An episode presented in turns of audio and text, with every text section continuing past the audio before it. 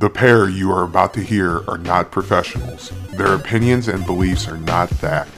They are just two idiots that are spitting nonsense.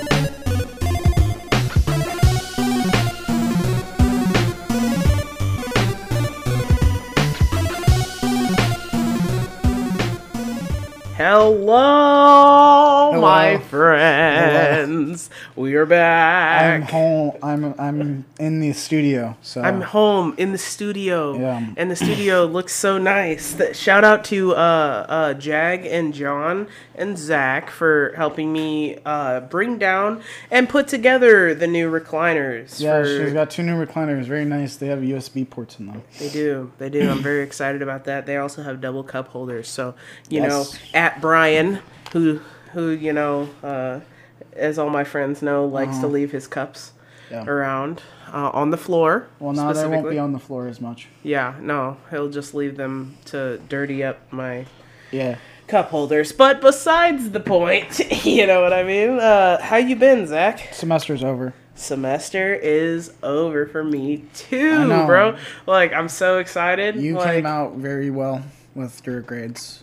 Oh my god, yeah, dude. Yeah. Like straight up, like two ninety sixes, uh, a ninety eight, and a hundred. Yeah, I didn't. I mean, I got I got two A's, two B's, but still, I'm fine with that. Bro, yeah, like as long as you're happy, as long, like literally, as long It's as you're better. happy, It's better than what I expected, but you know what? I'm okay with that. right. Still keeping my GPA up at least.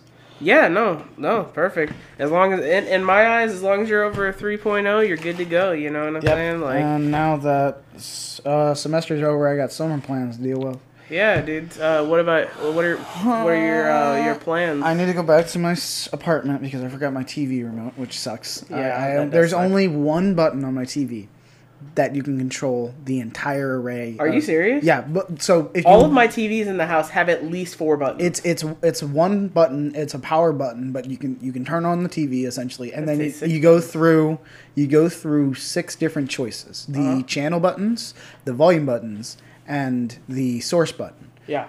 if you want to change something, you have to hold down the button. Or like if you want to cu- make something do something, it sucks. Yeah, I'm sure. Like, so I want to go get my TV remote because it's back in my apartment, and there's a bunch of other stuff. I have a pasta. I have pastel stuff I want to uh, actually do for art again because I like doing that.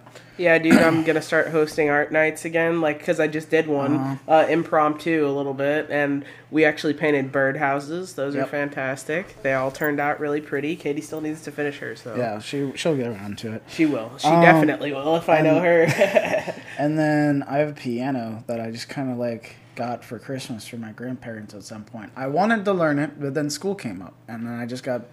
I Yeah, took it dude. with me, and I never got around to it. Dude, So summer and winter back. break is like where I can like do what I want to, and it's so nice to like not have to worry about something that's due, but at the same time, I kind of like having something Uh-huh. that's due. I want to make animations. Yeah. I want to at least make a successful and tested, an- like test animation test of some sort. Right. Exactly. Yeah, I have I have things I want to work on. I need to get find a new job somewhere first. So once Yeah. that's in, which But, I uh, should. any I'll other summer plans for you, like fun ones? Wisconsin. Yes, Wisconsin. Yeah, I'm Yeah. going there, which I've been there before, and the people that I go with all the time are fun. Everybody pretty much gets trashed. Yeah. yeah, yeah, that sounds like fun. Yeah. Yeah, uh, Brian and I are leaving uh, tomorrow night, and we are going to Las Vegas, and our friends Jess and Nathan are going to be coming with us. Cool. Going on a flight. Yeah, yeah. Uh, uh, like, they're staying that- at the same hotel and everything. That's cool. Yeah, Flight like, should be fun. yeah. Get through Uh, that. and then after that, customs and all uh, that. three weeks after that, we are going to Tennessee slash Virginia. you got to go to the Bass Pro Shop in Tennessee. In Tennessee, There's is a- there one in Gatlinburg or Oh, because no, that's where I'm going? I'm going to Gat. I'm, I'm going to would- Gatlinburg. you would have to go It's to like Mem- the halfway point between here and uh, Norfolk, You where would I'm have going. to go Shout to- out to Joe, who I'm gonna see in Norfolk, dude. I'm excited to see him. You need. You would have to go to Memphis, Tennessee. There's a giant Bass Pro Shop that's the shape of a pyramid. Have you been to the one down uh, in Missouri, What? like the big bass? Pro Yeah, Shop? that's in Springfield. Yeah, I know. Like, that's I've what I was there. asking. Yeah, I've been to that one. Yeah. I, Katie wants to go back there because we never got to finish it all. Oh, really? I, It I, is I, I massive. went in there uh, with uh, all of uh, my Bible study Uh-huh. friends after uh, my friends got married down there. Mm-hmm. And uh, we all went to Lambert's. And uh, which you guys, you guys, if you're from uh, the St. Louis area, know it's home of the throwed rolls. Yes. You know? but uh, anyway, yeah, we, we went there and uh, we went on. We got on the big boats, like the Mm-hmm. big boats, and we got in there. Like th- these boats could fit like have like twenty to thirty Yeah. seats in them. You know what I mean? And I'm like, holy shit! Like this is a big ass fucking hat, like mini yacht. You know what I mean? Like, and- but they're a lot of fun to just like pretend That and- that Bass Pro is the original Bass Pro, and that's why it's so yeah, large, yeah. That's because why they it's cut- so large. They have a whole aquarium in there now. Like, there's a giant water feature up there in the Uh-huh. front. Like, it's a nice Bass Pro, Yeah, and then apparently Pro decided that wasn't enough, and they needed a pyramid in Memphis, Tennessee, right? and I went to that pyramid. it's yeah, crazy. dude. Memphis Memphis has really good barbecue, and recently they just released that list of like the best barbecue in the United States, and Memphis wasn't even on there. I was like, what the fuck? Nothing in Tennessee was even on there, and I'm like, Tennessee has Mm. Tennessee really great good bar- food. They have really great barbecue. Yeah. But uh, besides the point, uh, so my summer plan. So that that trip we're going to Tennessee. We were written side by sides, and we're gonna go trailing. You know, uh, on the on the uh, yeah. giant four wheeler essentially, and uh, Aren't you going on a Ferris wheel there, or is it? in Vegas. Yeah, in Vegas, I'm going on a Ferris wheel, but the Ferris wheel is the size of like a room, and you could and you're allowed to have like six people in one group, and there's a bartender in the middle with an open bar, and you just pay the ti- you pay the ticket like, and the ticket's like Uh-huh. thir- thirty bucks or something like that, and it takes thirty minutes to go all the way around, so you can all you can drink for thirty minutes.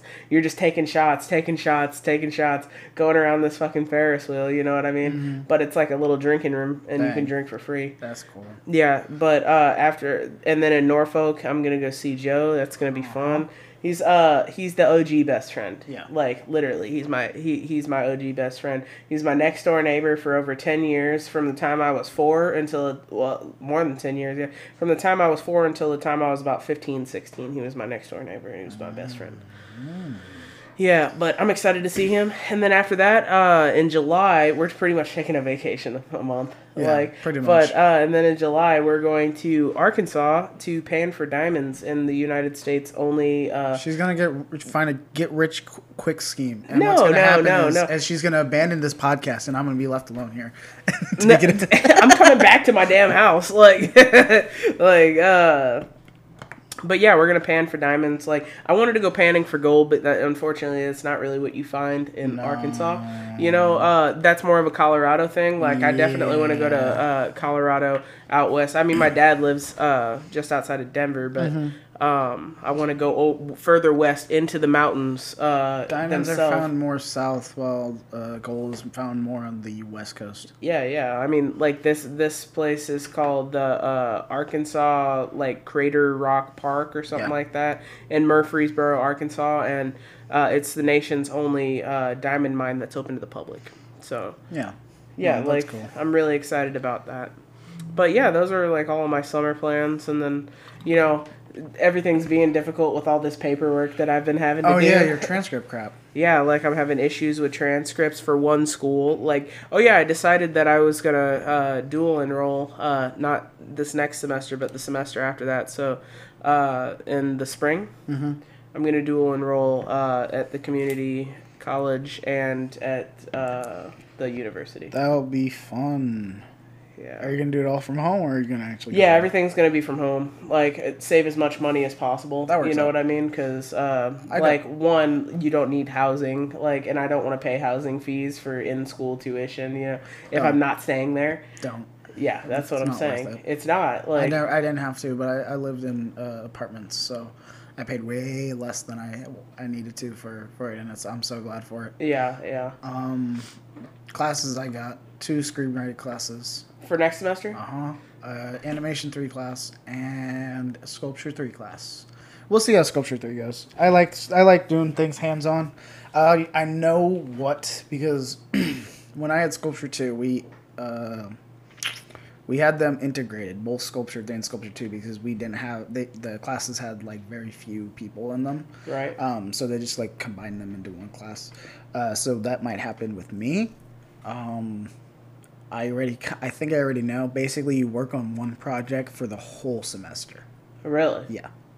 On, on uh, Sculpture 3? On Sculpture 3, using all your necessities that you have possible, you just got to plan it out, show you planned it out, probably show like the process of what you're going to do, what is the symbolism behind it, all that stuff. Like, it's, it's a lot of planning. That's Right. all I know. And so that's what I, I see happening for that one. But the other ones, I'm pretty sure are all going to be pretty much be online. Yeah. Yeah. Most of my classes sure. are pretty much online. I think Sculpture 3 will be semi online. I do not know how that's going to work. Yeah. So we shall see. Um, but that's pretty much it for next semester stuff. But for right now, like, wow, so much news has happened for, for some things. Yeah, yeah. We just wanted to include a couple of like just headers here, like that are just some a uh, couple of things that we're gonna brush over that weren't really like article worthy, but like definitely worth mentioning. So uh, first off, Leslie Odom Jr. and Kathryn Hahn are joining Knives Out too. Which we've talked about Knives Out being acquitted, not acquitted, jeez. Acquitted in, the, acquired. in the in the, in the court of law. Yeah, Acquired, both Knives Out 2 and 3 acquired by Netflix for like half a billion dollars. Yeah, Uh, just shy of, yeah. but still. but still like yeah so now they have leslie odom jr which uh, if anybody has seen music he that no most notable role from that that's but he's also been a bunch of other He's stuff been he's been in Hamilton Yeah. and other things like that. He just that got put in much more much more noteworthy than music, but like that's his most recent one to Yeah, me to that I've even seen him in. Exactly, and me too. uh yeah, that was and then Kathryn Hahn, I'm horrifying. pretty sure Agatha? everybody, everybody knows her. She's not just Agatha; she's been in so. Well, she's been in so much, but I'm just saying, what. Mm-hmm. by her most recent, like by her most recent uh, role, she's Agatha Yeah. from WandaVision. Yeah, so, now that just adds up to the list of people. You got uh, Dave Batista being in there. Mm-hmm. I'm trying to think of who else that we covered. There was two people that joined the cast: uh, Dave Batista and somebody else, and I cannot remember. Was- there's like a whole list of Yeah. people that have already joined the, Um, the cast, but it's all uh, high class, you know, Yeah. names uh, that are relatively recognizable. Yeah, and you know what? I think it's going to be a good movie whenever it gets comes out, maybe next year or the year after. Yeah. But a movie that it has come out was quite. Uh, It actually hasn't come out yet. not come out yet, but it has good reviews. yeah, yeah, but so it's it, it's had limited releasings Uh-huh. like uh for the last couple of weeks, but it officially releases on the 28th, which I'll be back by then. So We'll go we'll see go it. see it in the theater uh not this weekend, but next week. We'll weekend. do a spitting spoilers on it. Why yeah, not? yeah, we'll do a Quiet Place 2 spitting spoilers Yeah. and it'll be really The reviews are good. Yeah. So uh, the I wanted to just touch over it. Uh, I'm not giving any spoilers or anything, but A Quiet Place Two has a 91 percent on uh, Rotten Tomatoes 80 right now. 86 percent of people like it on Google, Mm-hmm. and it's it has like a seventy five on Metacritic or something. Yeah, It's compared to pretty the first movie, which has like a 96, I think, like uh, 96 percent It's approval good. rate on Rotten Tomatoes. Uh, It has good writing, is what I have. Good writing and, and, and good storytelling in the, in the sense of building this world. And this one just builds on to that world with it being kind of like a prequel to what happened and Right. a sequel to After the Quiet so we're gonna do like a little binge watch thing where we just go watch this the first movie and then go see the second movie. Then we'll do a review for you, and Uh-huh. Yeah. we could include stuff from the first movie, you know, Why as part of because the it's review. probably going to tie to some stuff. that's what. I'm. That's what I'm saying. Yeah. Like uh, we could we could do like a duel if you understand what I mean. But uh, yeah. We so wa- that was cool, and then we also watched Love, Death, and Robots. I binged that two. in one day because So it's I. eight episodes and it's Uh-huh. like an hour and a half long. Yeah, uh, Uh, hour and a half, hour forty five even total. even though I don't feel like it was as strong as the first season, I think it was still strong in its own point. I Um. Well, what do you mean not strong? Because I think that the amount of episodes was short. Definitely. yeah Uh, didn't enjoy that. Th- just that, just because it was, I, I waited so long for such a small amount of content. Uh-huh. But turn around, the content was very much quality. yes, it was very high quality. I'm just talking about like story wise. There was like There was only one story that where we agreed, where we were Uh-huh. like, eh, you know. But like, I enjoyed all of those stories, especially all through the house. all through the house is a great in- interpretation of what Santa Claus could be like and how terrifying he can be, and it's Yes. so good. I've seen It's so, amazing, and I recommend everybody at least watch that one. I've one. seen Like, so many memes of it. but don't show your kids. No, I mean you can if you want to scar them, but yeah, Right. If you want to scare them, If then you yeah. want to scare them to be good. um, what else? Oh, the first one with the robot. Uh, where where it's just like The VacuBot. yeah, the VacuBot, uh, where now they're on the run from Right. all the It's robots. like you have been identified as a pest. we we take out small animals and on occasion humans. Like and I was like, oh, shit. shit. Like and Uh, then she started chasing her. Like she almost died. Uh, like she got out the house yeah. and they put her on the wanted list unless she pays the subscription cost. There was the tall grass, which was really good. The tall grass was good. They look like the silence. I know they did, and that was cool. I like uh, uh, uh, Pop Squad, the, Yeah. the one with the Pop child Squad killer. with the child killers, yeah. fuck that. That one really hit hard. Uh, Michael B. Jordan. Michael B. Jordan's one, uh, Life Hutch. Yeah. yeah, that's a good one. Um, la- th- I'm trying to go through all of them, even though that there's I skipped one. Like There's the giant one. That's the last one. The, giant giant one, giant. yeah. That's like an, a docu series esque one, Yeah, which is really I- cool. Which I thought that one was really cool in its own sense. Yeah. You know what I mean? I wish it would have gone a little bit further Me into too. what the Giants were uh, doing, why this one is dead, Mm-hmm. you know, all that kind of stuff. But I'm trying to think. There was snow in the desert. That's the one we agreed. It had a very beautiful, fantastic animation Yeah. Like it, I, it took me a second to realize. but the story was a little lackluster Yeah. to me. It took me a second to realize that some of it, like it didn't, it wasn't actually live live live action because it looked almost like like action. Right. Um, Mocap. mocap, mocap, mocap. Mocap. I want mocap. Trying to look at the the actual list of these guys. you know what kind of cops we have in Missouri? oh, what was ice? Ice was the one with the Mocap. Mocha. Jeez. Okay. Um, ice, the one with the fro- frost whales, and the guy is running on the ice. And the Oh one, yeah, Sedge, Sedge. Sedge. Yeah, the guy who wasn't actually like altered. Yeah, whatever Um, that meant. Yeah. Uh, I think we co- covered them all. Yeah. That's Yeah. it. Um, but yeah, no, Love and Death and Robots two was pretty good. Check it out. Yeah, check it worth out. worth the watch. We're gonna kind of uh, roll over from that into uh, act- people as like Demi Lovato, which this happened today. She came out as non-binary, so cool. yeah. So Yeah. that's cool. Yeah, You know, why not? Uh, they they them. they them. Yeah, um, but that's cool. Uh, we have a article about her in, in the podcast. Showed you it. It's really crazy, but Yeah. we'll, we'll talk about it. I did want to cover a small thing that I found. It isn't really something noteworthy, but it's someone that I look up to. Um, it's Donald Glover, who I really believe is a creative genius in his own art, as he's creative a lot of stuff, aka Childish Gambino, who when he did song, he was an actor. He's a uh, he's a director. He's done a bunch of shit, but he agrees with what we believe is that uh, cancel culture is killing creativity in the sense. Um, and this is a small thing he shared. He says. Um, saw people on here having a discussion about how tired they were of reviewing boring stuff, which he considered, which is like TV, film, video game stuff like that. Right. Basically, media media now. Uh, we're getting boring stuff and not even experimental mistakes because people are afraid of getting canceled, so they feel like they can only experiment with aesthetic. Also, because some of them know they're not that good um, which he said, which I'm, I can get that, but also he I like that he was introspective of saying uh, cancel culture is not a good thing for creativity, as it really just like snuffs it out, Right. which I I think is um, everybody needs to know about that in the sense that. Uh, creativity can be offended offensive and you have to be okay with being offended it Right. makes you think better. It makes you be more engaging with conversations. Um, but yeah that's just my take on that. Uh, last thing i didn't know about this but internet explorer is gone. Well not gone but going away. Um, so microsoft edge is the new like system i guess they're or browser uh, engine that they have so they're they're pushing that and they're getting rid of internet explorer essentially You know what? Internet Explorer has been a long time coming. It's been like the AIDS of the computer world. it was you the first I mean? internet browser Yeah, just because it's the first doesn't it mean was it's the best. i know that's what i said uh, before we even started just because it was the first it doesn't mean it was the best um, but it did its job and now it's time to pass Did it though? for for the majority of when the time was when it came out The it- time period of when the it time came period. out. Yeah, it did I its job.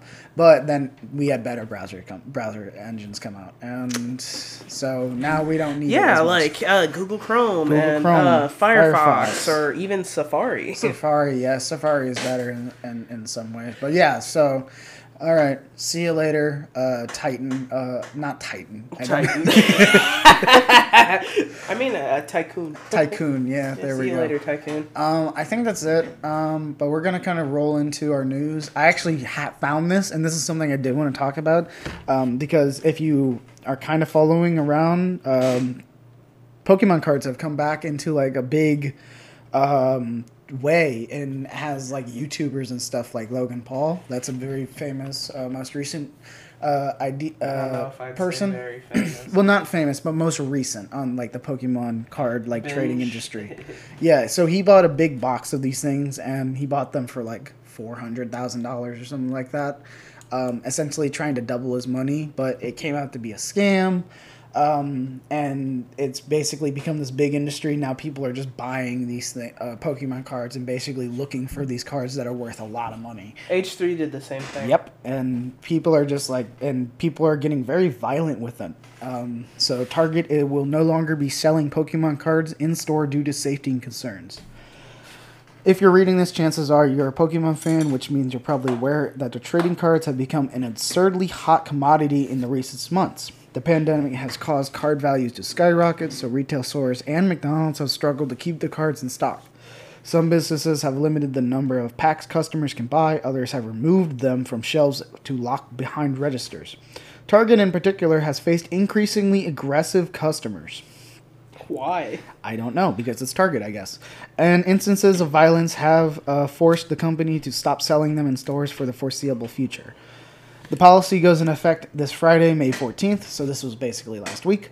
Um, it will also apply to NBA, MLB, and NFL cards, which are in high demand as well. You'll still be able to buy cards through Target's website, but the in store ban comes from the heels of various reports of violence breaking out amongst customers trying to buy packs. I heard about this. This is a crazy. I'm going to read this to you. Yeah, yeah, but I, ju- I just wanted to say real quick, um, like Walmart actually came out, did their own statement, and said that they uh, were totally going to continue selling. like I'm just saying, like Target's all concerned about like their customers' lives, and Walmart's like, ah, we'll we'll turn a buck, we'll turn a dollar. I think- you know what I I, think- mean, like yeah. type of company. I don't think Walmart. I think Walmart has more security than uh, Target because uh, Walmart is bi- much more like successful in my opinion than Target is. right, right. Um, yeah. but, so uh, so you wanted to read me something? I did, uh, yeah. Okay, so this is actually the thing that I read a while ago. This is a news report that actually happened. Right. And this is the reason why Target is not selling things. Uh-huh. The straw that broke the camel's back for Target specifically seems to be a recent incident at a Wisconsin. Lo- oh, God. the place that I'm going to later this summer. A Wisconsin location where a 35 year old man pulled a gun after he was assaulted by four attackers. No shots were fired, but the altercation was reportedly triggered by an argument over sports cards. What a doucher! Uh-huh. Like, really over Pokemon cards? Yeah, it, it, it's bad. In a statement made by po- to Polygon, a Target spokesperson says the decision to ban in-store sales of Pokemon cards was indeed safe, uh, safely related, and w- and that the well-being of the company's employees and customers are the top priority. Yeah, it should be. Uh, the few factors have resulted in the latest Pokemon cards friendly. The biggest is that the pandemic has slowed down the production and distribution of physical cards, cr- creating a scarcity in stores. I did not know that, but yeah, that makes sense. Yeah. Uh, rare cards, specifically from older editions, are netting thousands of dollars in online auctions right now. Thus, fans have spent the last several months flocking to stores or unearthing old collections to try to make a quick buck, which has severely. Uh, severely strained the card grading industry. Celebrities and influencers purchasing ultra rare cards and packs, in some cases to open in front of an audience, has also fueled the fire by, of, for, of collecting.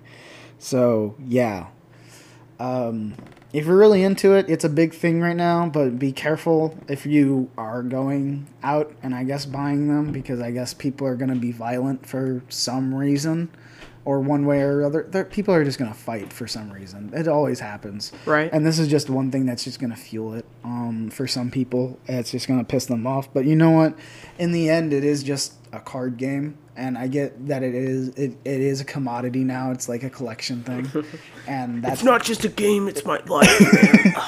It, it's fine if you want to do that. That's fine by me. I don't care. Spend your money however you want, Mm-hmm. but like, please don't go out and physically hurt people for just this Well, thing. for material things, Yeah. period. Don't go out and hurt people, period. Thanks. Yeah. Like, it's really not that fucking hard, you know? But that's just something I want to touch on, just since it is such a such a relevant topic now. Right? Um, but we got more relevant topics, Yeah, such dude, as so- acquisitions in media. yeah, Amazon is reportedly interested in acquiring MGM Studios at a price tag of roughly nine billion with a B uh, dollars. That's a lot of zeros. That is a lot of zeros. Uh, according to multiple stories in uh, industry publications from Variety to Deadline.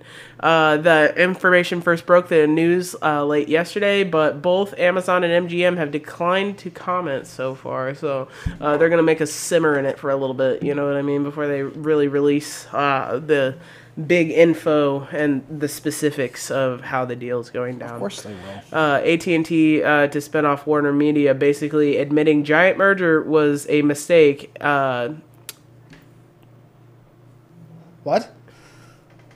The new merger or access seems to occur every few months. Wait, what? I think You I- okay? yeah, no, I pasted the the article wrong. Oh, It like cuts out like okay, whatever. it's fine. Yeah. Uh, but anyway, yeah.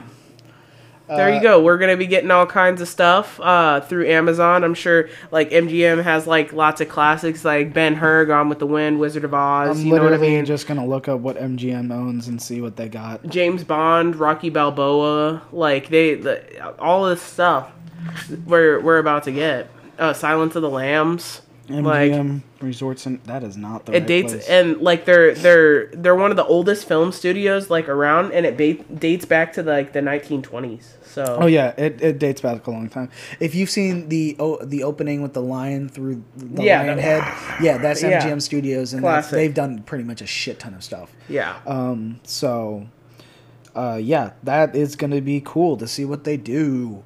Uh, because like even so, Amazon is bringing out all these good good movies and stuff. So whatever they get from MGM, they're probably gonna re-profit out out of. oh yeah, like uh, they like Amazon has had a lot of good like turnouts as of late, like such as The Boys or Yeah. Invincible, you know, which are being things that we always recommend Good at here. good adaptations. So Yeah. like yeah. Um, I'm looking at their library. Oh, Turner Entertainment Company. Um, I don't know what they own.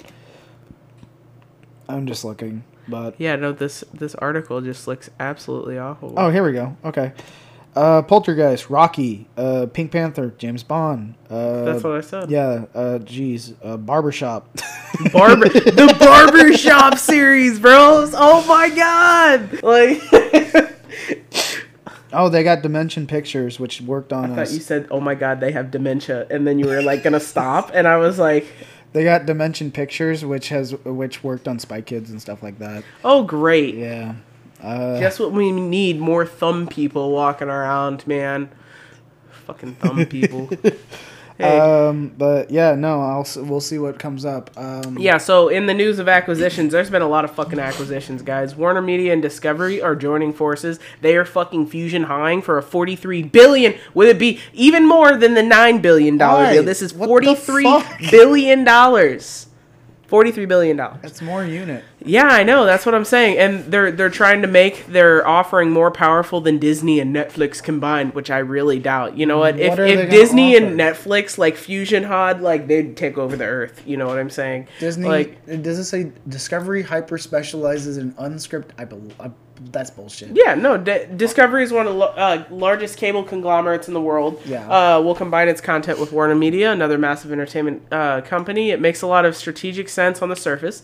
Discovery hyper specializes in unscripted programming, like uh, uh, TLC. TLC, Food Network, Investigation, Discovery, HGTV. I guess- And Warner Media has a treasure trove of uh, of IP. So like uh, big big names, you know, DC, like Game Harry of Thrones, Potter, Game of Thrones. DC, Harry Potter. So we're gonna combine the two to plus create- news, CNN, and sports, TNT.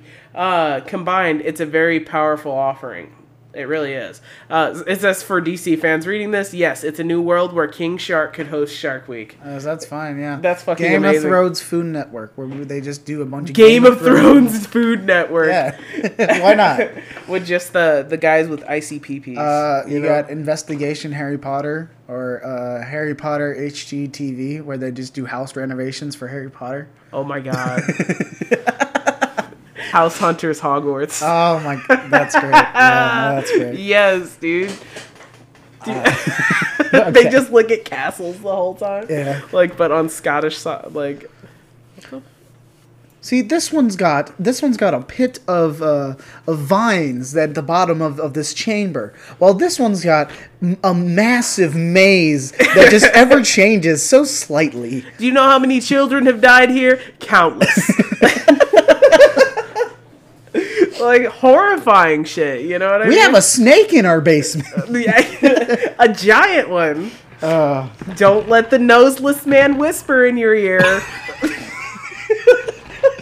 watch out! you know, just like crazy shit that you shouldn't be hearing people say, but like it's actually They- being they- said they- in they Harry have- Potter, like they have- behind the scenes. they have uh, uh, real people who are just like normal people, the muggles of Yeah. the universe, come in and they're just so confused at whatever is going on. it's just like some backwards clown circus going on.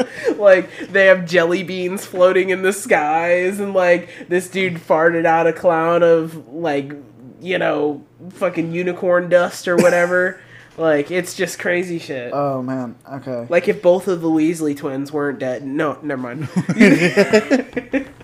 All right, so uh, this this Yeah, yeah. article goes really in depth of why it does go really in depth, uh, but it's pretty pretty It much like a really big fucking merger. It's it's a merger thing, and everything's merging together in our in this in the scape of, of, of media right now. As you as we've talked about it over the several months, it seems like everybody's just like merging into one big conglomerate company. Yeah, also we just went on a tangent and I don't feel like reading the rest of that. No, it's so long. I if know. you want to read it, we'll put it on the Discord, or and you'll figure it out. Yeah, but like pretty much it just says the exact same thing that we just said. Mm-hmm. Like it's It talks about uh, HBO Max and just like how it'll affect that and whatnot, and how it'll affect the other subsidiaries of the Warner Media and Discovery.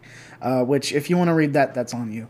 Right. Uh, but we're gonna move on because of time. Um, Oh yeah, yeah. We should uh, add this to the uh, uh, spitting spoilers. Oh, yeah, we- let's do it. If Why we not? didn't even do that because we're doing that now, do we have a whole, too. Yeah, yeah, Yeah. We have to add all of the Marvel shows to our spitting spoilers list because me and Zach are starting to be organized. You know what I mean? Like it's really nice to be organized, and uh, you know we have enough ADD for like four kids here. Uh, But uh, anyway, Marvel's What If series is coming this August, and I'm just here to remind you guys. You know, this is just a short little quip here, and uh, then I'll, I'll I'll say my piece. Marvel's What If, the animated series exploring hypothetical stories in the MCU, like what if Tony Stark was black? No, I'm kidding. That's that's probably not one of them. But they take uh, they take uh, uh, uh, Robert Downey Jr. from Tropic Thunder. I don't know if they have the rights for that, but uh, it, it's gonna come to Disney Plus this August. Uh, like Disney confirmed the release window to IGN, which narrows down the original summer 2021 billing. This show will tell non-canonical stories from the uh, MCU, which means like it's not canon, guys. It's just what if. You know, Yeah. like uh, includes tales of Peggy Carter becoming Captain Britain and T'Challa being abducted by the Reavers that took Peter Quill. Uh, we've seen very little of the animated show so far, beyond glimpses in the trailer, but uh, we've broken down that time frame to tell you what's hiding. You know, yeah, there is So, uh, new images that came out actually with this. who will you see for What If? Uh, it's gonna uh, have a bunch of MCU actors reprise their roles in animated form. That includes Hayley Atwell as Peggy Carter, Sebastian Stan as Bucky Barnes, Chris Hemsworth as Thor, Jeff Goldblum as The Fly. Um, I- You I know. Grandmaster, sorry. Uh, Tom Hiddleston as Loki, Natalie Portman as Jane Foster, Paul Rudd as Ant Man, Josh Brolin, Thanos, Samuel L. Jackson, my motherfucker, uh, Nick Fury, uh, Mark Ruffalo, uh, the Hulk, yeah. RDJ, as TS, and the late Chadwick Boseman as T'Challa. So you got these characters coming back and doing their, yeah, their doing their voice acting It for this. says- That's pretty much who I just. So to- in this little teaser, you have Peggy Carter as Captain Carter, which cool. You got uh I guess Nick Fury and Hawkeye. what if Peggy Carter was a pirate? Why are you doing this to me? I'm sorry. Doctor Strange is in there, probably. I'm just saying it's on theme. What Yeah, if? no. What Doc- if? What if Doctor Strange is like the host of What If since he's going through the different multiverses? Welcome to What If. Right, re- welcome to What If. I am You your wanna- ho- right. I'm, I'm, your host, I'm, your, I'm your co-host, Doctor Strange, and I am your other co-host. Mamu. No, no, no.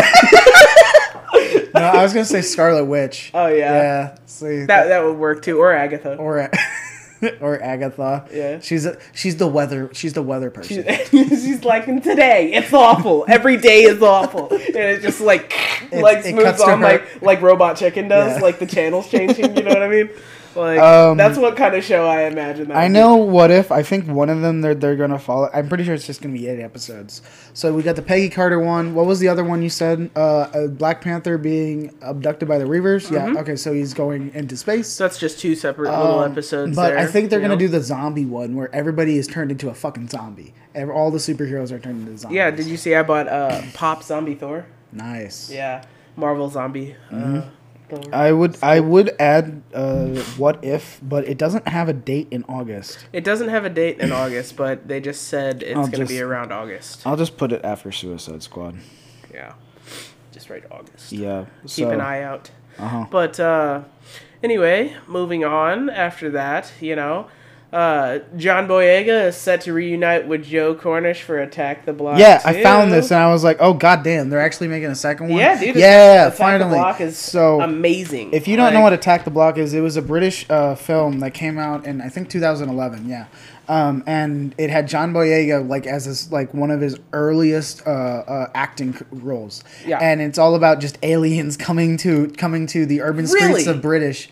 Yeah, no, she was in there. Jodie Whittaker was in there. Doctor! She was she was she was the woman. I realized that. She I was- know, dude. yeah. What the hell? I watched this. Like this was this was like a like a B-rated movie almost Yeah. on on Hulu. It was on Hulu. Back it was in on, the it was on dude. Netflix for me, and I'm like, okay. And I watched this, and it was like, oh, this is This is amazing. Yeah, is no, it's really good. It's got a 90 percent on Rotten Tomatoes, and I don't know why it has a 6.6 out of 10, but like even so, 89 percent of people like it on Google.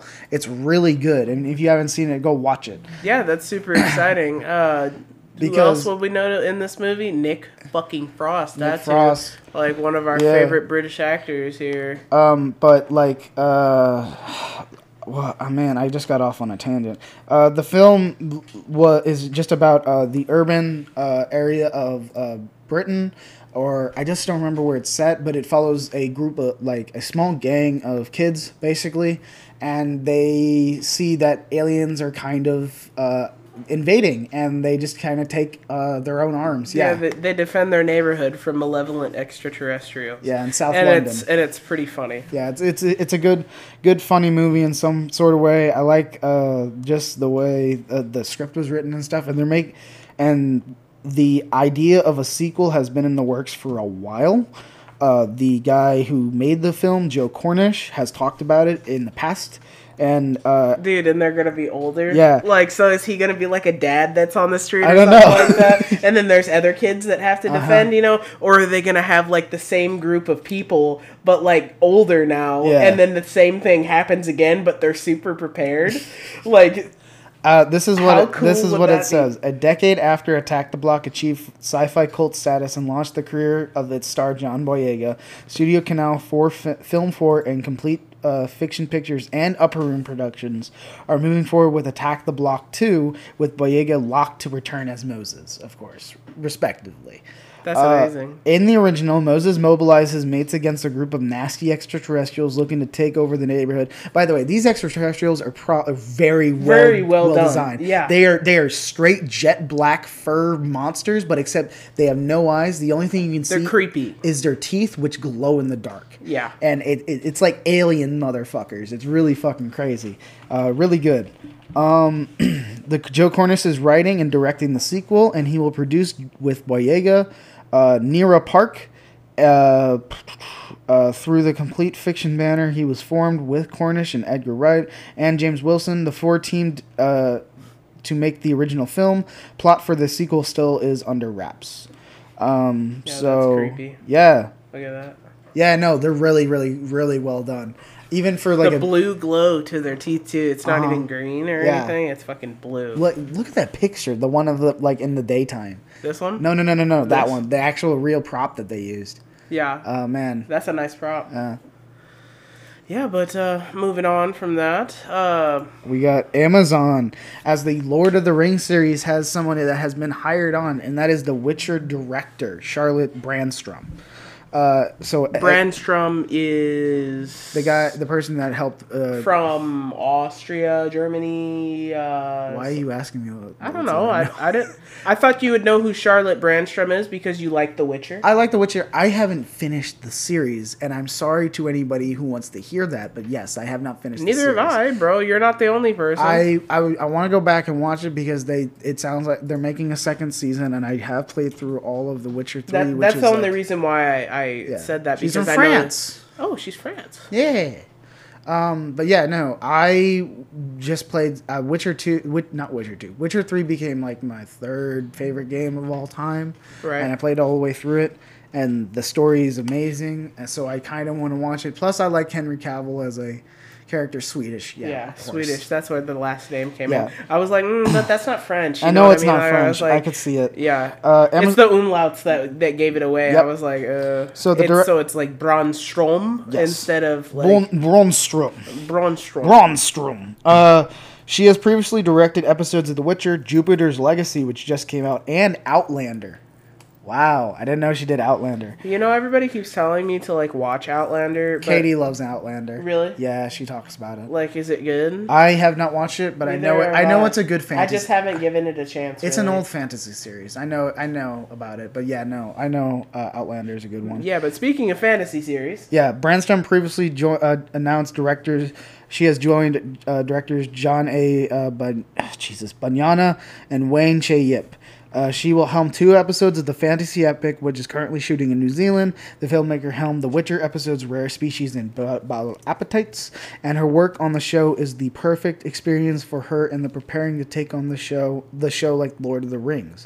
Brandstrom said in the statement, "I am very excited to be guided through Middle Earth with JD's and Patrick's vision." And immerse myself in the iconic world of J.R.R. Tolkien. It's a great privilege to be in New Zealand to work with Amazon Studios' outstanding ensemble of creative talents. There are countless things still to see in Middle Earth and great thing and great works to do. I could go into it, and then at the end, uh, they list the entire cast, which is a long cast of names. Uh, yeah. Yeah, and I'm, I'm not gonna read that. Yeah, no, like a lot of them are also very foreign, and I think we would butcher over half of their last name. I, am I'm gonna Like, tr- there's a couple easy ones like Richard Smith. You know, I'm gonna try mean? this one. Clark. uh, uh, uh, Thusithana. J- J- Jesus. Jaya Sundara. Yeah, there you go. Jaya Okay. Sundara. Ian Blackburn. I like that last name. Sarah Zwat. Zwingo. Bonnie. Yeah. Okay, let's let's just move on. Yeah, like I said, lot, lots of lots of last But it, they got that. a really good. They get looks like they got a cast already ready to go, and like this is gonna be something big for them since they're spending so much money on it. On the, on was it the first episode was like two hundred eighty six million. no, no, the whole the, the, whole series. Yeah, the whole three, series. almost three hundred million dollars. No, it's more than that. Was it? Yeah, it was like four hundred and something million dollars. Was it? like almost half a billion dollars? Yeah. Really? I thought it was way more than that. All right. Um. While you're gonna look that up, I'm gonna see if there's anything else. Uh. Oh yeah. Game of Thrones alum Bryan Cogman is serving as Four hundred and consultant. sixty-five million. All right. So almost half a bil- billion. Okay. Yeah. All right. Um. Yeah. So. Other than that, we have other sh- stuff coming out, such as HBO Max releasing all their movies on in 2021. Yeah, everybody's been like uh, up in the air about some of these releases because not all of these studios agreed Were with okay a, with with with HBO and Warner Media uh, making decisions for them about where their movies would be released, uh, such as Dune, which is actually officially come out that it's still coming to HBO Max despite reports saying otherwise. Good. I'm okay with that. I'm okay with that too because they already said, bitch, they already said they put it in a commercial and everything, and everybody's seen that fucking commercial. I was like, ooh, they releasing Space Jam, Tom and Jerry, which I hear wasn't that good. I didn't. It mean? wasn't. It wasn't good from what I what what I heard. Yeah, yeah, yeah. But uh, Dune is only one movie included in the Warner Brothers ongoing plan to simultaneously release its 2021 slate of theatrically released movies on HBO Max for the one month exclusive window.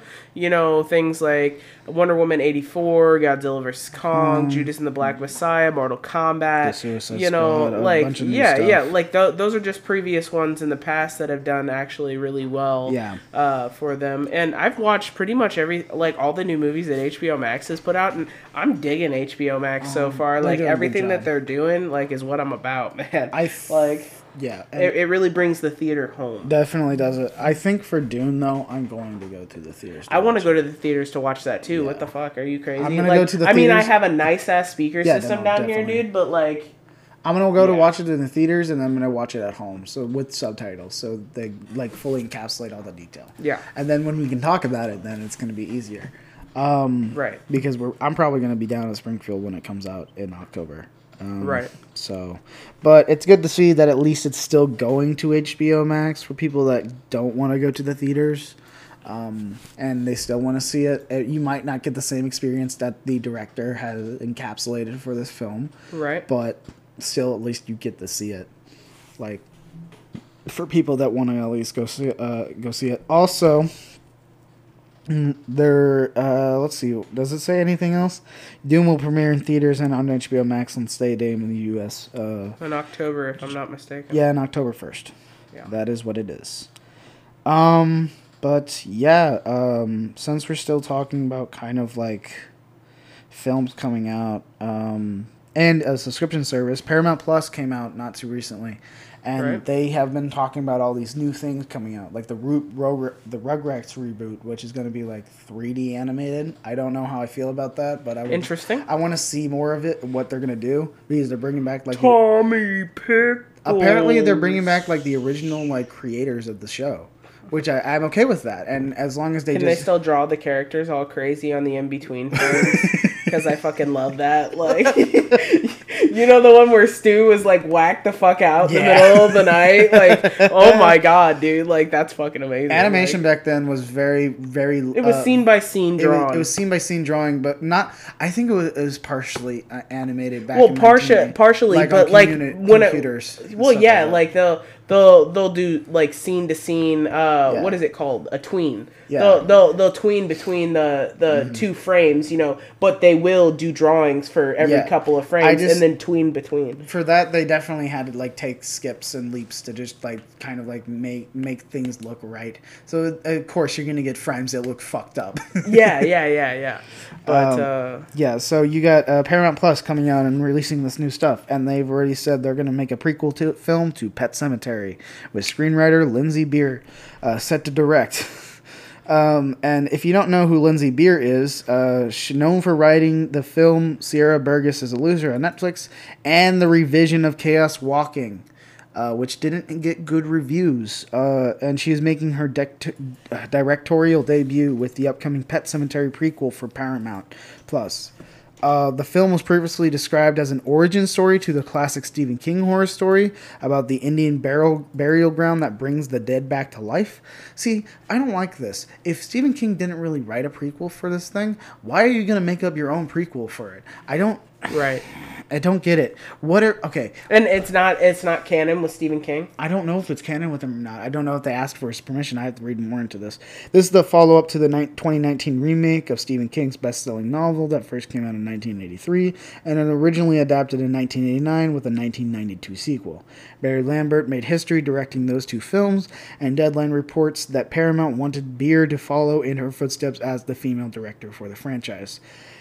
Beer high in demand right now as a writer, as she is also lined up to write the upcoming live action Bambi for Disney. I did not know about that. And will co write The Mask, which stands for Mobile Armored Strike Command movie, as well as Silver Sable, the Fast and the Furious female spinoff.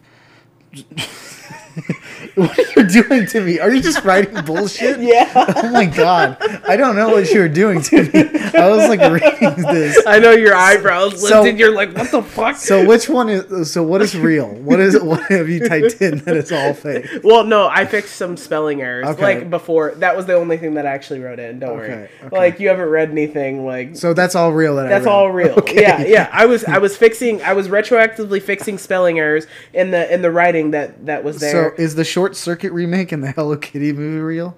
yeah, Okay, yeah, yeah. Okay. I don't I thought you were just typing in random stuff. No, no. that would be so funny. I was though. reading this Like- and Jasmine was type typing, so I thought she was just adding stuff for me to read. No, I was editing Okay, I wasn't sure. to make sure you didn't like say it wrong. No, that's Like, okay. I was so confused. Oh my god. Sorry. That's what I get for for doing last minute work, right? You were making me read your own creations. I was. Uh, the plot details for Pet Sematary movie are unknown at the time, of course. The original story, which the 19, 1989 and 2019 pick also had loosely based on, with their own different twists, follow a family who, after tragedy strikes, discovers an ancient burial ground dead in his home with the power to raise the dead. And I guess, like I said, I don't know how I feel about this prequel. If they're really gonna, Oh no, my kitty Sprinkles is back. honestly, if they're gonna if they're gonna go back and try to explain how the burial ground became became a thing, I don't see that working out. Honestly, if they're gonna go back further, just to have like some people uh, from before the original people uh, who who started like in Pet Sematary, like they had another family be affected by it or something. I I guess I just don't see this working out. I don't know. This is not gonna get good reviews, in my opinion. Some, Ah, you know, I'll always give something a chance. I'll watch I it. I'll see- completely shit on it, but like I, I expectations. Yeah, it's expectations of what I, what I've seen in the past and how it's been done in the past and Yeah. stuff like that. But something that uh, does look interesting and I think will actually do good. Uh, this is a trilogy that is coming to Netflix and like th- This is exactly what I hoped for as a child. Yeah. Is that R.L. Stine would turn around and be like, you know what? This would make a great horror movie. And guess what? That's what we're doing. Rated R horror movies. We getting trilogy. All right? Straight to Netflix. I'm excited. oh yeah. Uh, the horror film, film series will be released over three consecutive weeks this July. We should add that to our list too. Oh yeah, let's do it. Why not? It's uh three different week. It's three. It's over three different weeks, all in order. Yeah. And each each uh, uh film, which takes uh, which is like a, in different three different parts, uh, each set in their own timeline. Yep. But they're all gonna tie together in one big Part 1, story. 1994, will stream July 2nd, followed by Part 2, 1978, on July 9th, and Part 3, ni- 1666, Yeah. on July 16th. And that one looks pretty evil. It's going back and it's going backwards in time, which is fucking weird. But I you know know. what? I wonder what it's like. Can is there It's more? probably a movie that you're supposed to watch backwards in the same way that, like. Uh, can you could watch backwards and forwards? Yeah. Yeah, and everything ties together. I want to know more. Let let what is there more about this? Uh, the the streaming giant's official synopsis for the trilogy reads: In 1994, a group of teenagers discovers that the terrifying events that have haunted their town for generations may all be connected, and that they may be the next targets. Based on R.L. Stine's best-selling horror series, the trilogy follows the nightmare through the Shadyside's sinister history. Um, it says we filmed all three Fear Street movies over one crazy bloody summer. Janiak said in Good. a statement, "It's a dream that audiences now get to experience the story in the same way, back to back to back, with only a week of waiting in between." So I wonder if they are an hour long or if they are uh, two hours long each. You know what I mean? Like, I wonder how much time that we get to spend in this universe. If if, if very- as very long as it's like thirty minutes longer, I'll, I think it'd be fine by me. You'd like an hour, hour and a half? hour and a half would be even better for Yeah, me. hour and a half each. Like, it, I Yeah. think that would be pretty reasonable. You know what I mean? yeah. But uh, you can watch the first trailer for Netflix's uh, Fear Street trilogy uh, in the video on this article, so you can find it on Discord, or you can probably YouTube that shit. Yeah, and You know since we're saying? still on the topic of goddamn horror, Horror stuff, movies, yeah, which is actually going to be a theme coming up soon, like in here in June, the week of June 10th through the June June 17th. I'm going to be out of town again, but this time I'm going to be gone on a Wednesday, and you guys know what that means. What happens when we're gone on Wednesdays, we you get pre-recorded content, baby, Mm-hmm. And you get some good uh, stuff. You're gonna get some really good stuff, uh, and you're gonna get to actually meet uh, one of my favorite people. You know, uh, Mister Mister Duran, like or Jag for short, if you guys, you know, We got like- Jag coming on. yeah, and then guest. John, we're gonna welcome John back, and we're gonna do a deep dive on horror and horror culture. Yes, horror, horror culture, and horror media as a whole, mm-hmm. which will be interesting. But since we're Very much so, and you'll and it'll be the first time that you've heard four people on the podcast. I think. I think so. Uh, Or- unless, well, actually, no, no, for no, the no, New Year's, for the yeah, New the New Year's, thing. Yeah, yeah, yeah, Yeah. But uh, those were our significant others, so I don't is, know. This is going to be entire. this is going to be a different, different tone. Yeah, this is going to be a different tone, Yeah. and uh, you guys are going to meet my friends, and then we'll have another one later on with uh, somebody who's actually like has followers, Yeah, like a lot of followers, like yeah, it's going to be great, and so that'll be fun. Uh, we have a lot of ideas uh, for uh, stuff uh, that we want to do with other people since I'm home, and we got time now. For yeah, summer. summer, summer, baby, summer two K, uh, twenty one. You Yeah, know what I'm. So, since we're still on the idea of horror, something yes. that I did not. I got this. I like this surprised the shit out of me. You know what I mean? Yeah. I'm like, what more could they do with this? As soon as I read the first part of the title, you know what I mean? I was like, yeah, I saw "Bring It On." They're like, oh fuck, another cheerleading movie. Here we go. Bring it on, forty five. It's not what Bring you- it on again. It's you know not what, what I you? Like, think, though. It's not what you expect. It's not what you'd expect. So, Bring It On, the cheerleading movie series, is getting a horror spin-off Why? A horror spinoff. It's going to be called Bring It On Halloween, and it's set for next year. Is- What Uh, does it say? Sci-fi dished it out. Sci-fi is dishing it out. Yeah, okay, yeah. why not? Well, they report too. You Do know, they? the Sci-Fi Channel. Is there is there are there the ones that do Bring It On? Just like or they? They might be the ones who are doing this Bring It On. Okay. you know, Sci-Fi, your favorite channel that brings you Sharknado. Like, yeah, or Mm-hmm. Yeah. like Lake Placid, Lake or Placid or like you know or Titan, Anaconda. Titan Boa versus Giant Shark. Yeah, Or yeah. any of those films. Or The first- the Sharknado, first never series- stop, never sharking. Like, Did you just make that up? Yeah. What the hell? that sounded like such a real one. I know, right? never stop, never sharking. Oh man. Um it says the movie will center around a cheerleading squad practicing a killer routine ahead of their oh upcoming no! competition. Why did they Only to find out their joke? performance might not be the only thing that kills. I'm getting very uh uh I know what you did last summer vibes from Uh-huh. this. You know what I mean? There's more. Like- Held down by restrictive rules, an embattled cheerleading squad seeks the freedom of a creepy closed school gym uh, to practice for regionals. But when members of the squad start to disappear, the cheerleaders must unmask their assailant to save themselves. It is basically It's a girl. it's a guy. it's think? the it's the principal.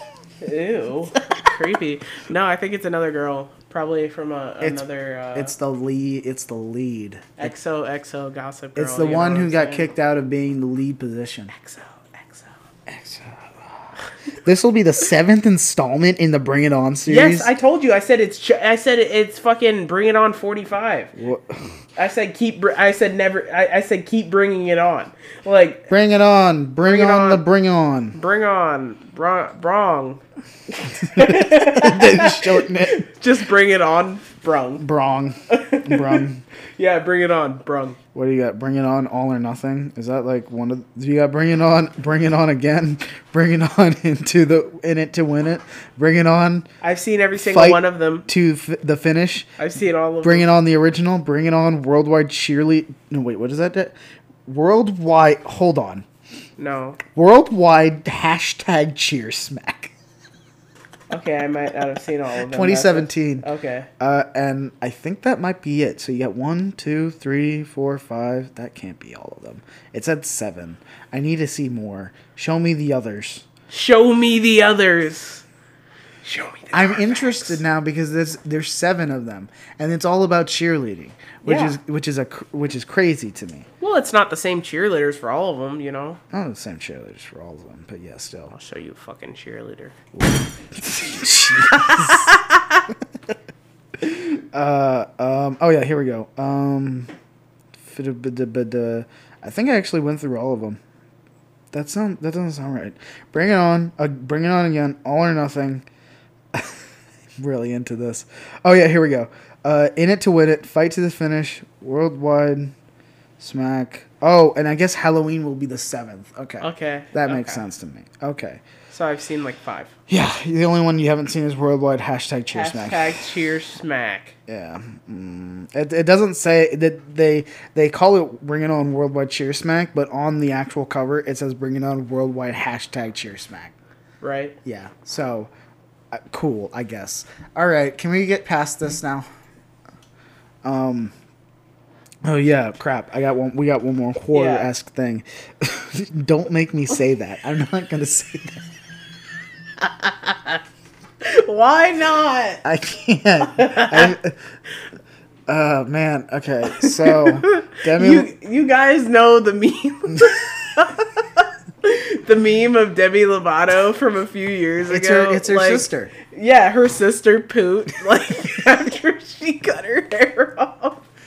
I just kept replacing Demi Lovato's name with Poot Lovato all yeah, over the and then you place. change peacock with pootcock. Which It's it's the hashtag Pootcock takeover. no, okay, we can't do that. um, so I talked. We talked about how Demi Lovato went non-binary, and this is like I think before that. Uh, but Demi Lovato is to host an unscripted UFO investigation limited series on Peacock, the streaming service. What the fuck? Peacock. Oh my god. Okay, I'm gonna keep going before you make me lose my mind. Uh, singer and actress Demi Lovato has signed on to host a new unscripted UFO investigation limited series on Peacock.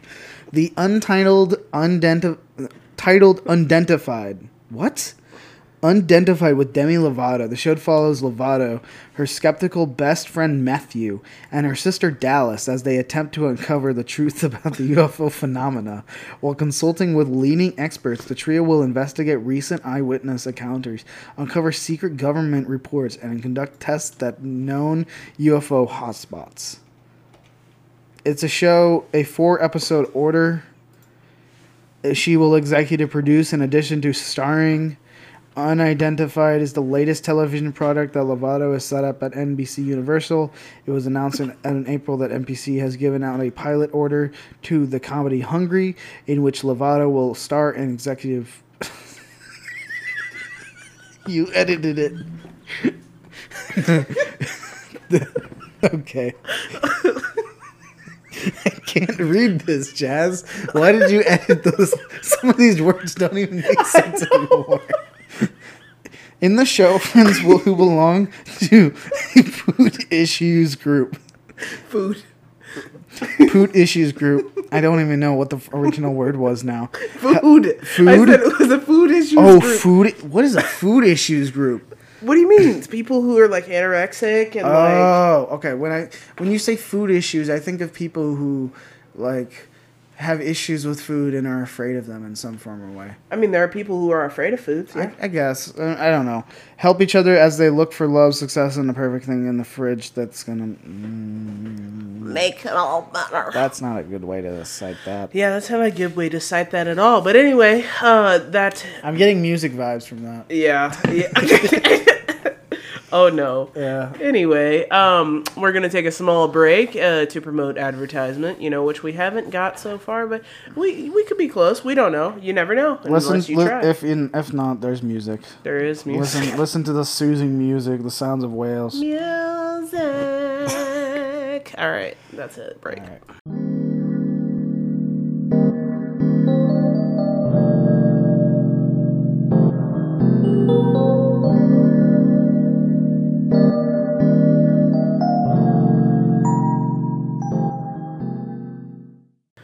And we are back. We've gone through quite a journey. We have arrived back at our destination. Yeah, yeah, we've gone through quite a journey in the um In the 10, short- ten minute uh, Short span. time span. Yeah. Of what we well for you guys, but not for us. Yeah, Um, but we are kind of back, and we are gonna still be on the movie bandwagon as we are moving kind of a little bit into the uh, animated side of stuff. So, uh, a very profound foreign director, uh, Bong Joon Ho, who directed the very uh, critical acclaimed Parasite, is directing an animated deep sea adventure film, which sounds awesome. Because like he made the Oscar-winning film, the I think first Oscar-winning like first, yeah, yeah, it won. It won. Uh, I almost said album, album of the year. No, movie of the year, uh, and it got the Oscar for movie of the year, and Yeah. it was the first foreign film to do that. And I remember, like, you remember when Donald Trump, like, well, and this isn't political at all, but yeah. like, I, I'm just saying, he went on his one of his Twitter rampages. He went on a whole ass Twitter rampage about how Parasite shouldn't have won because it's a foreign film. But why? It doesn't matter. he it's said he's just saying just because though. Like I was like, Yeah. that's crazy. It, it, it, I don't think it was just because. I think it was because of like the direction the film took, as well as the cinematography and just the the story in general was phenomenally put well put together. Yeah, Like, no, I completely enjoyed it. it like it, it, it wasn't too campy, you know what I mean? Even though like quite literally there was a lot of camping going on, Yeah. you know. uh, Yeah. But um, It really yeah. it really encapsulated like Did I watch this one with you? no, but I watched it on my own and I talked to you about it. And it was it, like I said, it's really really And well. then I watched it with Brian. I just on- know I watched it with. I think it's on Hulu. You can probably go watch it um, if you haven't seen it yet. Um, I've seen it. You know. I know, but I'm talking to the audience. Oh yes, the Yeah. audience. Sometimes I forget they're there, and it's not just us in a room talking to each other like Mm. Yep. mad. men. So the director of the uh, of it, uh, Bong uh, Jesus Bong Joon Ho, is set to direct an animated deep sea adventure film about humans and deep sea creatures. The filmmaker has been working on this project since 2018. underwater. Yeah, and the screenplay was completed in January. It's also reported that the director is currently working on a screenplay for an English language film that is expected to be produced before this animated movie. Hmm. he is also working to an executive producer on an upcoming Parasite TV series. We already talked about this a while ago that it will be on HBO Max and it will be tied into the universe but not a sequel. Um, unfortunately, there are no other details to this. So yeah, but it is cool to see that he is still continuing with his work and he is like going to different like mediums and stuff like that to make these films, which I really think is cool. Um, but since we are talk we since uh, I brought up HBO Max, I can talk about another streaming giant, which is uh, Disney Plus, and Disney Plus has something a new series coming out, and it for released its first teaser trailer for the new Monsters at Work series, which is based on the Monsters Inc. It's a spin-off of Monsters Inc. It's like a continuation after um, that movie. Uh, Disney has shared the first trailer for Pixar's upcoming series, Monsters at Work, which is a follow up to the animated films Monster University and Monsters Inc. This series, Sully, who is played, of course, by John Goodman, and Mike, who is also played, of course, by Billy Crystal, are put in charge, and they are hiring monsters to make kids laugh. If you enjoyed the first two films, and this, this series is just sure to entertain you. Monsters at Work takes place the day after the Monsters Incorporated power plant started harvesting the laughter of children to fuel the city of Mo- Monsteropolis. Jeez. Monsteropolis. Yep. Thanks to Mike and Sully's discovery that laughter generates 10 times more energy than screams, it follows the story of Tyler Tuscamon, voiced by Brendan Fellman, an eager young monster who graduated top of his class at Monsters University and always dreamed of becoming a scarer until he lands a job at Monsters Incorporated and discovers that scaring is out and laughter is in. After Tyler, Jesus, uh, Tyler is temporary. Tylenol. Tylenol. Tyler is temporarily reassigned to the Monsters Inc. facilities team, also known as MIFT. Um, they really could have done something good with this. No, they could have done something better with this. Um, he uh, must work along the mist with a bunch of mechanics while setting his insights of becoming a jokester. Oh yeah, because that's what they called the scarers now as jokesters. Mike Wazowski. Jesus. I'm sorry. Monsters Inc. Laughing Facilities. What do you think that stands for? Monsters Inc. Laughing Facilities. like I said, Shut the they could have they could have right had now. something really funny there. No. Uh, it would have been bad. It would have been bad. It would have been bad. no.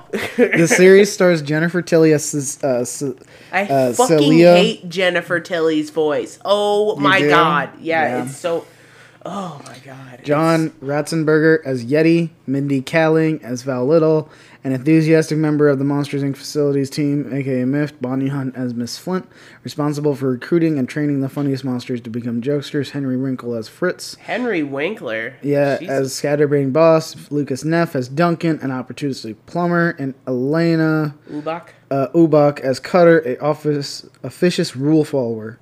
Uh, voicing additional characters as Stephen Stanton and Smitty as Needleman as Smitty and Needleman, Smitty. the bumbling custodial team in Monsters Inc. and Aisha Tyler as Taylor's Taylor's mom, Millie Tuskman. This comes out on Friday, July second, exclusively on Disney Plus.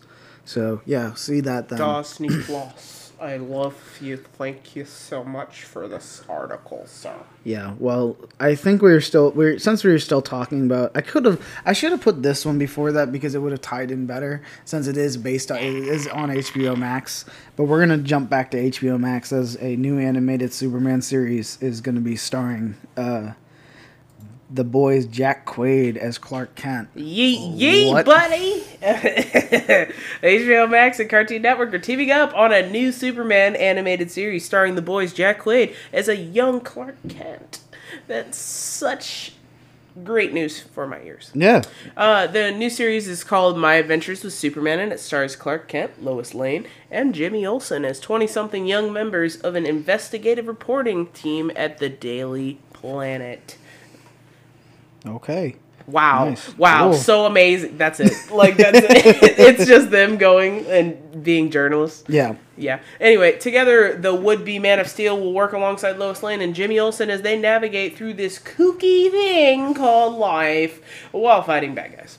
Just as on on the side note, you know, it's the that's the this just the Yeah. side game. You know what I mean? yeah. Uh, throughout the series, Clark will build up his Superman identity while also working with Lois and Jimmy as they navigate their professional careers. While Clark and Lois will, of course, fall in love. Anyway, there will be a lot of growing up and crime fighting done in between that. Uh, Lane will be voiced by Alice Lee from Zoey's Extraordinary Playlist, which Oh, I uh, have heard of but I've never heard of- watched. Yeah, And uh, Quaid is best known for his role as uh, Huey, you know, on uh, Amazon Prime's The Boys. Yeah. And Ultraviolet. So- it's fucking awesome. cool. We get a new animated series of Superman, which is gonna be young Superman, but still, it's gonna be cool. See, see, We'll see. we'll see what they do with it. Um, Yes. Um, yeah, but- yeah, but like speaking of new animated series, there's like a fuck ton of them this week, guys. Yeah. Like here's another one, or another several rather. Rick and Morty is one of the four new shows coming to Adult Swim. So Adult Swim is about not to- Rick and Morty, but the spin-off of Rick and Morty. Rick and Morty spinoff. Sorry, uh, the spin-off to Rick and Morty uh, has been announced as one of the four. The other three are Aqua Teen Hunger Force, Robot Chicken, and Pretty Faces Going to Hell franchise. oh, these are spin-offs of those. These are spin-offs of each of those shows respectively. Give so me- four new shows based on these four Aqua Teen shows. Hunger Force spin-off will focus on Carl and his life only. Amazing. Amazing. You know what I'm saying? Uh, we gotta get my whores in my house.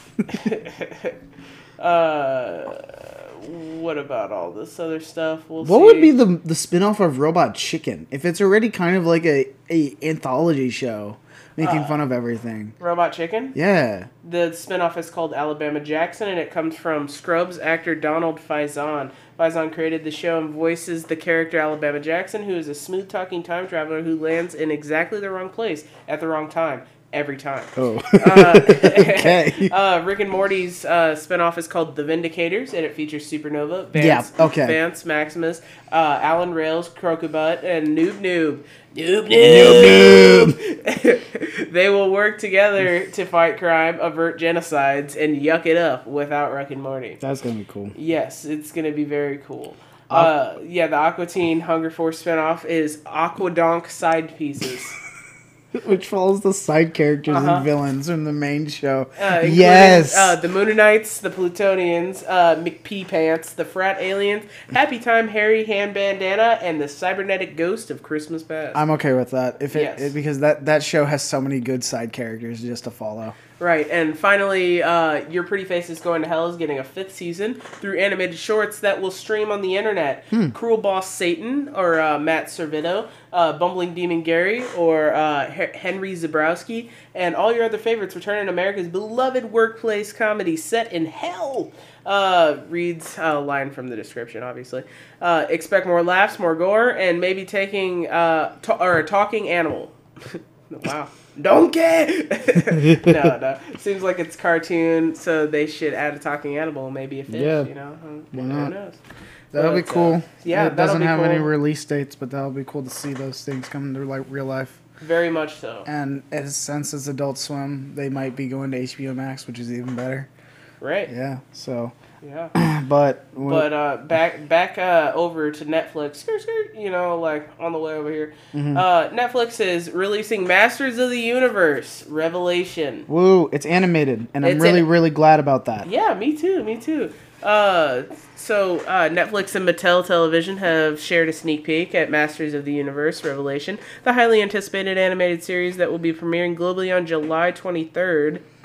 Uh, the streamer announced that the first of five episode series will debut on Friday, July 23rd, and will pick up where the iconic characters left off de- decades ago, following a cataclysmic battle between He Man and Skeletor that leaves Eternia fractured and the Guardians of Grayskull scattered throughout the land. The story sees Teela. Uh, I wonder if this is rated. What this is rated? You know what I Uh, mean? Probably it'll probably be rated like T, uh, PG thirteen. I wouldn't say TV 14. TV fourteen. I wouldn't say it's rated R. Honestly, if it's going rated R, Dude, cool. TV TVMA He Man 10, 10 years after the fact. you know what I'm saying? Like, the blood, the the gore that he would have. I know, dude. Like that would be so fucking cool, Yeah. wouldn't it? Yeah. Uh, anyway, Netflix provided first look images of the series and its character designs, uh, produced by Powerhouse Animation with greater detail, modern lighting, and atmosphere. Uh, that was super exciting, and I actually saw this uh, before this article was made because I follow Kevin Smith Yeah. And Kevin Smith posted it, and uh, he spoke about how Masters of, of the Universe established itself as part of a global pop culture fabric, and that the love and affection for the world ultimately helped make the show possible. Uh, Yeah. He said a big reason that we got such top tier voice talent is because people genuinely want to be a part of this world. Uh, speaking of the fandom surround the Yeah, surrounding so the, voice franchise. talent has Mark Hamill playing Skeletor, Mm-hmm. Lena Headey, Headey as Evil Lyn, Chris Wood as Prince Adam slash He-Man, Sarah Michelle Gellar as T- Teela, and many, many more. Liam Op- Cunningham, Stephen Root, you know, Yeah. like they're Alan Oppenheimer, the original voice of Skeletor, is also back on board for the project, but this time he brings his vocal talents to the creator, the character Mossman.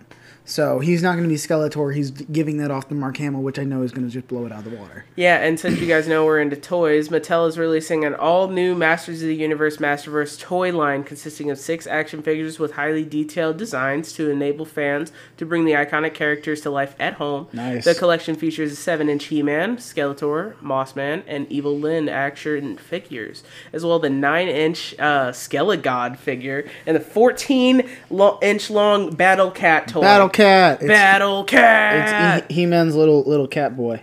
Yes. Yeah, his so, green cat uh, man. That's very exciting. Revelation will debut again on Netflix on July 23rd.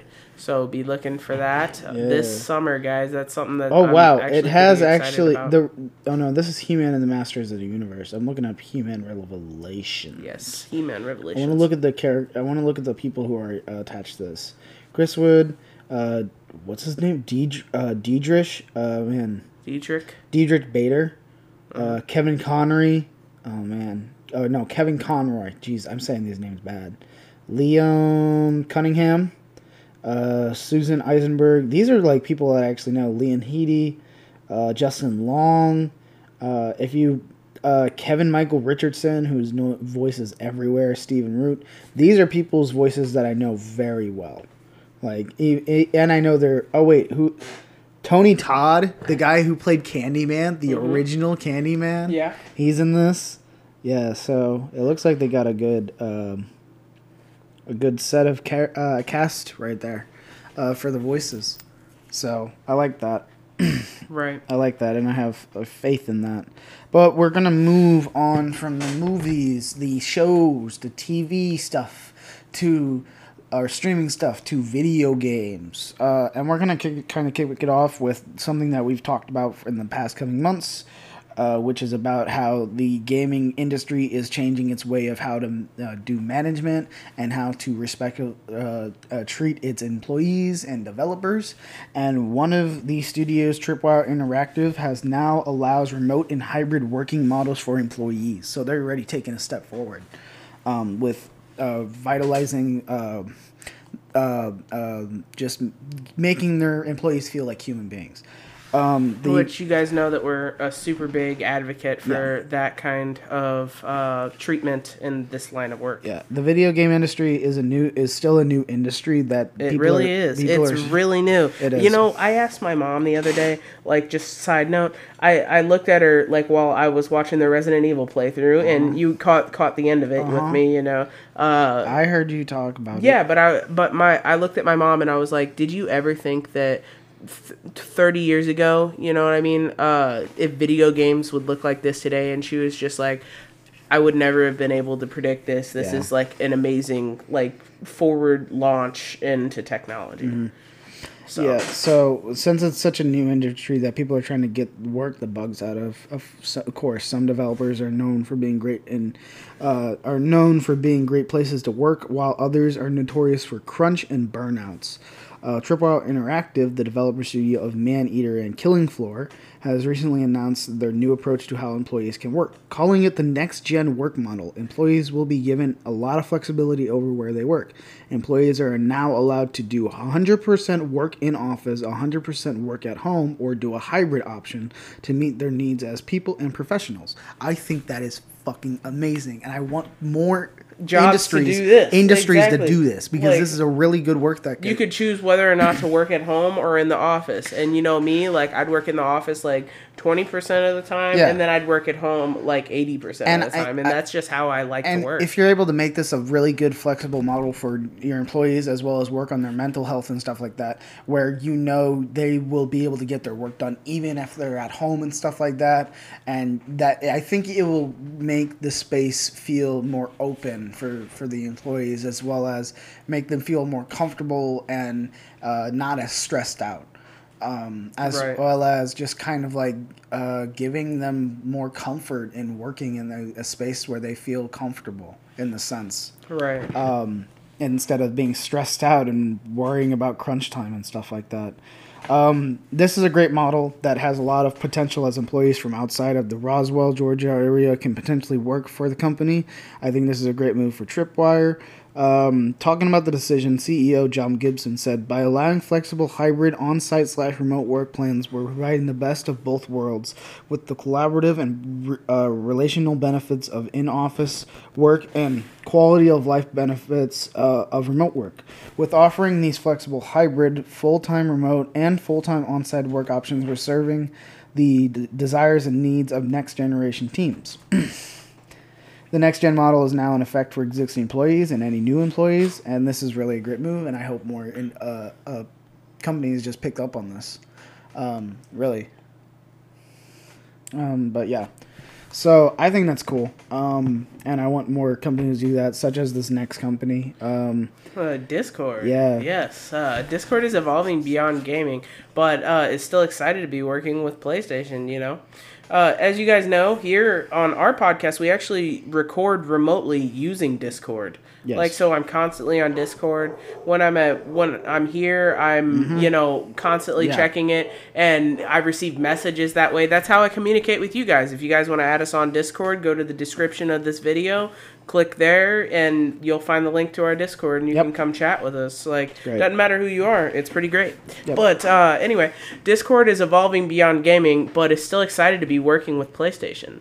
Uh, uh, Discord is celebrating its sixth anniversary today. To mark the occasion, the company invited the press to get a sneak preview of its upcoming feature, Stage Di- Stage Discovery, a tool that on the surface appears to move to- Dis- Discord towards becoming a true social media service. Discord is no longer just a gamer chat app.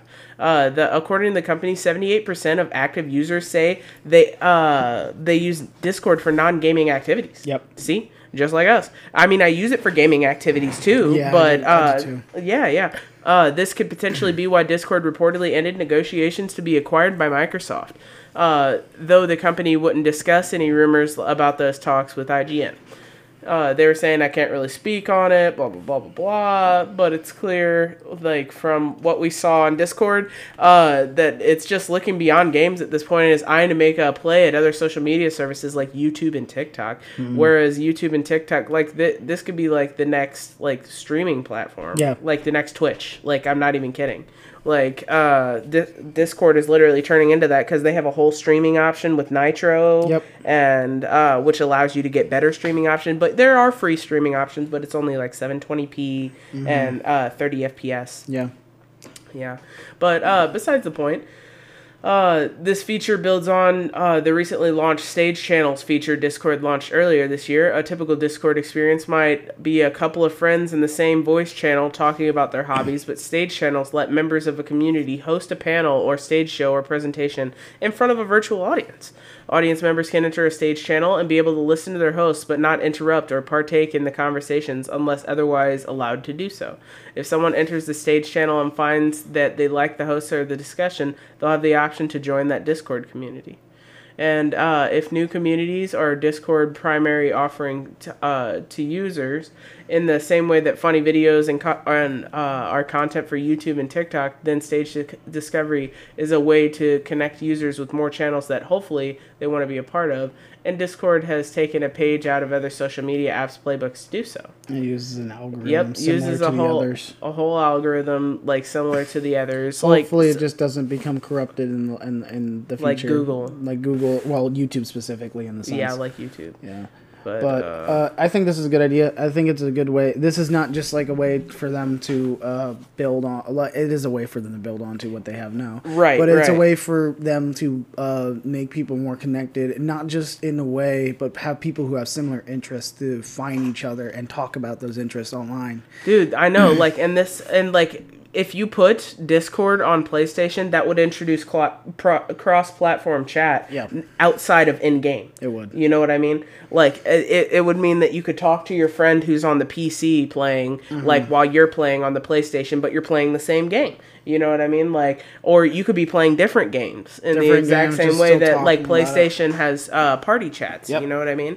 Uh, I'm actually really excited to see this, and I've been requesting this for like a long time. I am I'm not somebody who like goes to like those little feedback sections that they offer like in the corners and on the bottom Mm-hmm. that pop up saying give us feedback, give us feedback. But Discord's actually one of those ones that I gave feedback for, and I was like, you guys should put it on PlayStation. Would you say PlayStation's now like party chat and stuff is decent or good? And oh no, it's phenomenal. Yeah. yeah, I love it. Like. so this Everything auto connects. I love the new controllers and how they have mics in them, so you don't actually need a mic to play the games. Mm-hmm. Obviously, it helps for sound quality. You know what I mean? Because this tiny little mic that's in there isn't going to cover your whole. Because you can you can put the game through the the mic in the hand and the and the uh, the con controller. I get it, I get it. I almost said the Yeah. console. No, I get it. The controller, but you can like put all of it and the voice chat through there. But like it's really difficult to uh, do Yeah. that with. But not like anybody's really playing games without speakers these days. You know what I mean? Mm-hmm. Pretty I mean. I've done that back in the past. You yeah, know, I but I had yeah I've done that back in the past, but uh, this is now so. right. Yeah, but I think we're still in the realm of Sony PlayStation esque stuff, um, as like Sony has decided to file a patent, and it's a pretty decently sized patent. Right. Um, yeah, it's about Bitcoin and how it can be used to buy, uh, accept Bitcoin for video games or in game items. So what? Yeah, that's a big thing Yeah. um, because Bitcoin, uh, not Bitcoin, but just cryptocurrency in general has been going up and up and up in the past few months or so. So because of that, I think Sony is kind of taking a page out of what some stock markets and stuff are doing. I doing. mean, like I. All these companies are doing this now, you know, Yeah. like all these big ones, like uh, Tesla, as like a big example. Mm-hmm. Uh, uh, uh, he started accepting Bitcoin for freaking Teslas, and I was like, "That's insane," you know That's what I mean? But like, yeah, yeah, like it's starting, and Dogecoin as well, like are starting to blend joining up. blend over into real life. You know what I mean? Like these fake, the not I don't want to say fake because they exist. You it's know what new I mean? currency that's digitalized. Right, right, like exactly, Yeah, and, and it's not, and and and, it's, and the thing is with this new currency is that it's much harder to trace as well, as, and that's a, a good thing and guess a bad thing. But it's, it's way hard for more for like the government just to like even keep track of it control it in some form way.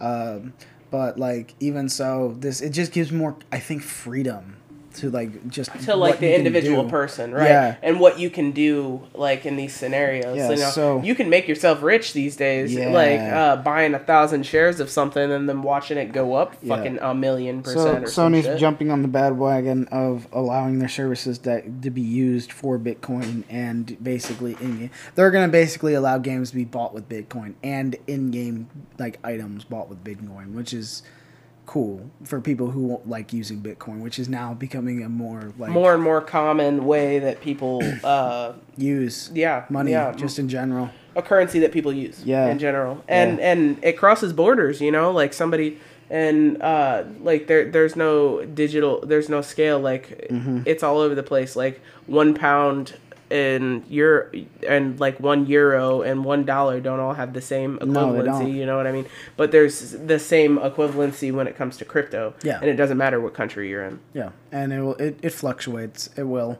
but like it if it, it'll stay relevant and I think uh, unicoin Uni- Unicoin. Yeah, yeah, that's what I'm gonna uh, name my new cryptocurrency. um, and it's and it's gonna unite all the uh, uh, countries. Oh, Unicoin. Okay, Unicoin. okay, okay. I thought Yeah. you said unit coin. no unit. Okay, coin. Unicoin. Yeah. Yeah. like uh, it's gonna unite all of the uh, national Mm-hmm. currencies into one giant currency. Oh shit! At the start of a year. Oh yeah. Okay, so cryptocurrency has appeared in the news a lot since Tesla CEO uh, announced the company SpaceX would would send a Dogecoin funded rocket to space next year. Mm-hmm. Okay, and the start of the year, a programming that had You don't remember the Doge rocket memes? I, I, I think I saw one, but I wasn't I wasn't sure if it was real or not.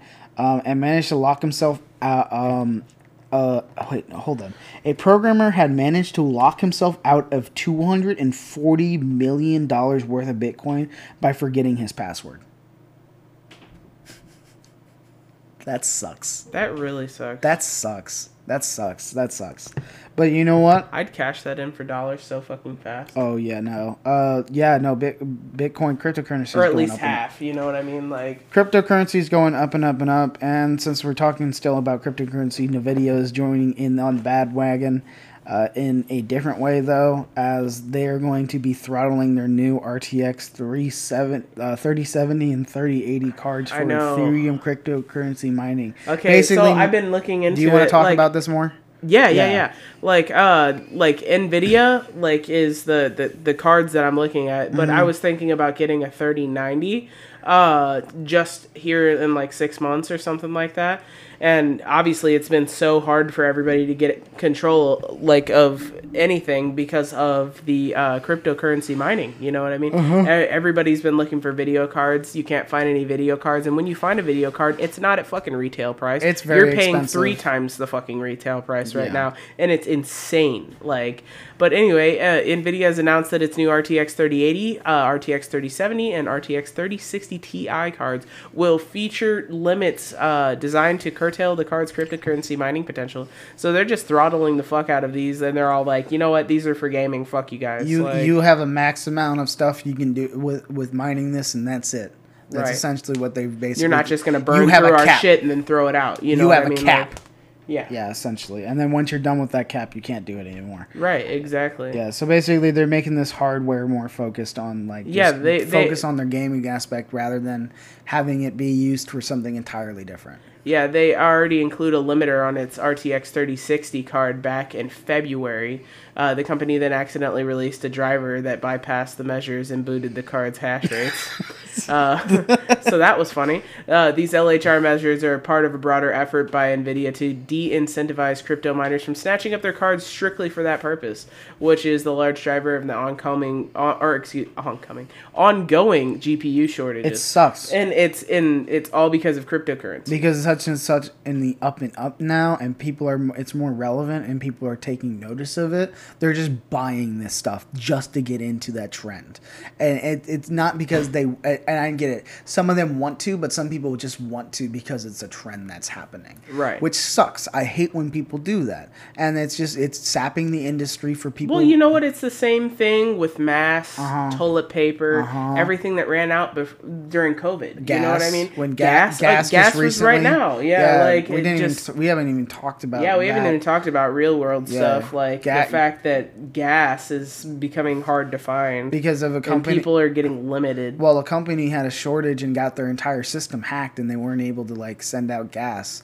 anywhere to the other companies. So they were just like, "Okay, you'll have to use the gas that you have now until we're able to fix this issue." Right. And so because of that, the gas prices went up, so people would stop buying as much. But instead, you have people buying shit tons of gas, like gallons upon gallons. Well, yeah, no, no. You see, like the giant, the giant water containers, Uh-huh. and they're filling it with fucking gasoline. Yeah, and I'm like, crazy. Jesus, you know, gasoline eventually goes bad. Right? It'll it'll go bad, and plus the the, the t- the price will go back down once everything is get fixed in a week or so. Right. And you don't have to worry about it. But Exactly. Yeah. So But uh, speaking of people spending more money on stuff, DLSS, we've been talking about it, guys. It's like the future of uh, fucking gaming quality, Mm-hmm. you know? Uh, NVIDIA has announced the first VR games to support its DLSS technology, among which is No Man's Sky. Cool. So uh, that's pretty cool. You know, No Man's Sky wasn't a great starter game, but Not- you know, it- a couple lied. years down, a couple years down the line, it was um, able to fix everything It was able and to fix implement everything, stuff that it really promised at the beginning. And you know what? I Exactly. think it came a long way. it turned itself around in the Yeah. same way that Destiny 2 is. Destiny doing. 2, Fallout 76 is starting to get there, and Yeah. Cyberpunk 2077 is kind of working its way there. But you know what? Like, it, It's ta- it's gonna take. it's gonna while. take a bit but you know what at least it, it's good to see that at least when companies fuck up they're like oh shit we fucked up we need to fix this and at least they turn around and start fixing stuff exactly, like that exactly. So- uh, Wrench and Into the Radius are the other ones that are going to support uh, the DLSS Mm-hmm. as a uh, optional feature. Um, they mark the first VR titles to support it, which can improve the games greatly, even on the more performance restrictive medium. yeah we talked So- about this months ago DL, DD, DL, DLSS which is deep learning super sampling basically yeah, it, makes pic- upscale. it upscales your your. Uh, it makes pictures image. way more clear for Yeah. you to see so instead of it being grainy or something like that like so instead of a 1080, you'd get like a 4K. out of my it. My Xbox Which 1080 One, is technically my 4K, Xbox One has those issues with some of the newer games where they're very grainy, but that's Uh-huh. because just the system isn't there to be able to sample that. So once I get once I upgrade or something, it'll have that super sampling, so it's able to uh, collect that information at that point. and Exactly. it'll, it'll look so much better. And Yeah. that's what a lot of games are trying to go for is this super sampling which just makes the resolution higher, clearer and just better graphics overall. Um, and a Yeah. better performance too. For Yeah, the, yeah. The thing. performance when running it on ultra graphics setting, while it maintained a 90 FPS. Uh, that and that's important to keep that in mind. The performance improvements uh, Yeah. that can vary by specs and driver version, of course. Yeah, and Um, alongside a boost in performance for the VR mode, No Man's Sky without virtual reality will also get DLSS for desktop. all right. Uh, performance in desktop mode will reportedly improve by up to 70% when running the game at full 4K resolution. So that's gonna it's gonna look fantastic. Uh, the inclusion of virtual reality games is no surprise for Nvidia as the tech giant rapidly expands the library of games with DLSS support. Uh, that's been made easier thanks to major game engines, including Unity, adding easy plugins for the image upscaling technology. Uh, however, Nvidia may have some competition soon from AMD, and I, I'm sure they will, as it gears up to release its FidelityFX Super Resolution, which is slated to release sometime this year. I think we talked about that a little bit as well. a little Basi- bit, but not as much as we've talked about uh, Nvidia's. DLSS. Basically, they're pretty much the same thing in the sense where they're trying to super sample and create higher resolution for people to use, as well well as making right. it so well, making it more power more efficient. effi- more power efficient and effective for it without causing it to like overheat and turn the PS4 into a jet engine yeah, like mine started doing. Like, but it's just because I need to open her Um, up and, uh, and clean it out. blow her out. Yeah. So uh, I think we're gonna move a little bit into just game releases. We only have a few, uh, Right. but Take Two has kind of come out and say, okay, you know what, we're gonna do this. Uh, this time in 2023 and 2024, we're gonna release 62 games for you guys to play. 62 motherfucking 62 games. fucking games. If you don't know, Take Two is held its spring quarterly earnings call on Tuesday, bringing another fiscal year to a close with the casual 5 million more copies of GTA 5 sold, of course. Uh, Take Two reiterated that it has new versions of GTA 5 coming to the next gen consoles. Why not? Although naturally, it didn't say a peep about when we should expect GTA 6. Yeah, of course. Uh, but the company did lay out surprisingly a detailed chart of what kinds of games it has coming out in the next three three years.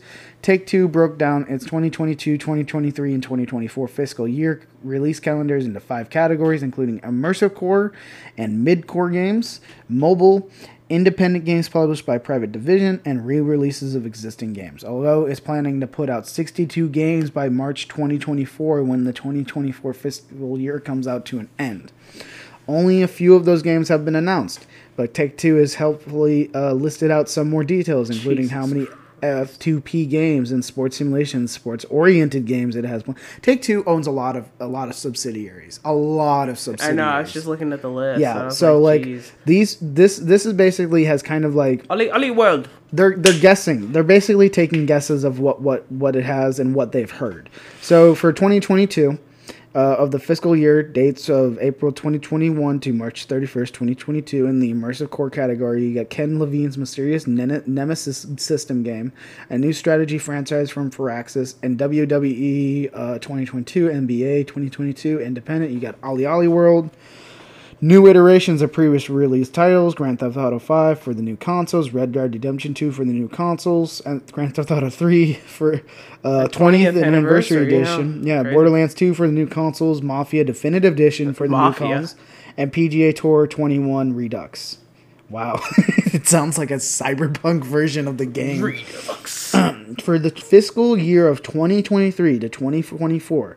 Now, this is where things are going to get a little This, is- guessy. this, this, this is reachy. you And this is I mean? guessing. So for the immersive core, the main games that are going to be coming out, they expect Grand Theft Auto 6, it's a possible. Borderlands the movie, the game, I guess.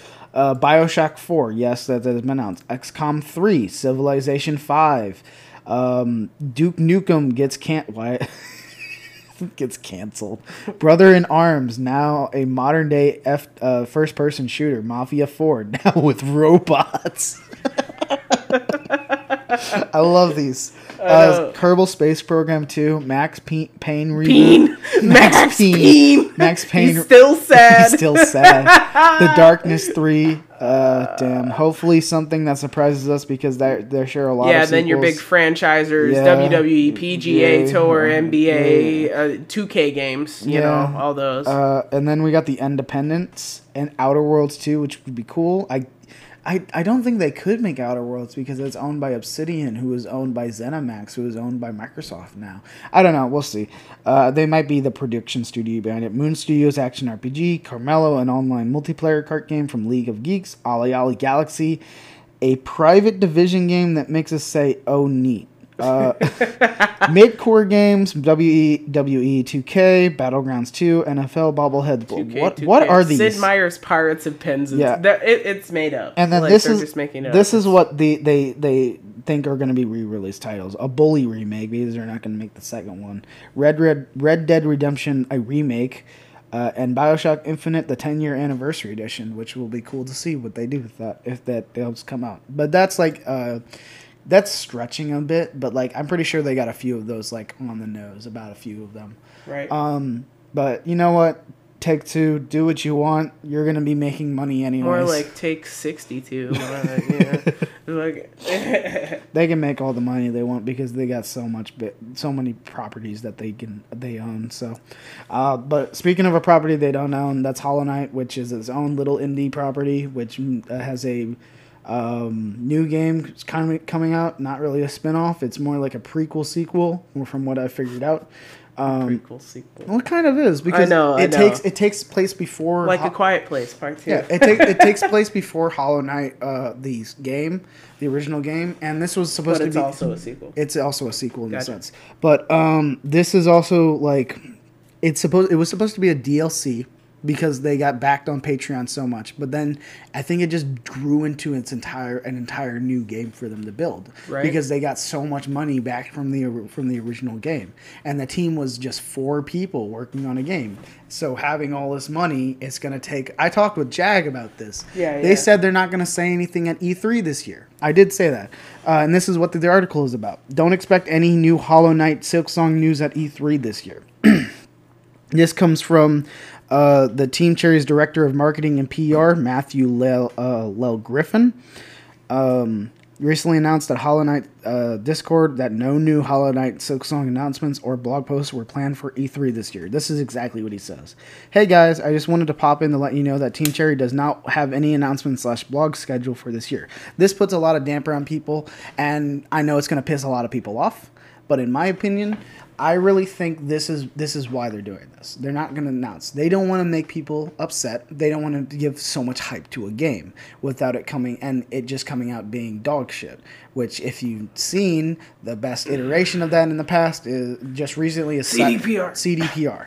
And I, I, I even though that I like in my opinion, I enjoyed the Cyberpunk game. It still came out and it was bad in my opinion. Yeah. Um, but like, and I can see this is a new game for them. This is a new take for the small team being able to get all this money backed by them for a new game that is going to probably be four times larger than the original, as well as like so much more detail, so much more lore, and they have a bigger team to, to manage. So yeah, it's going to take more time for this game to come out.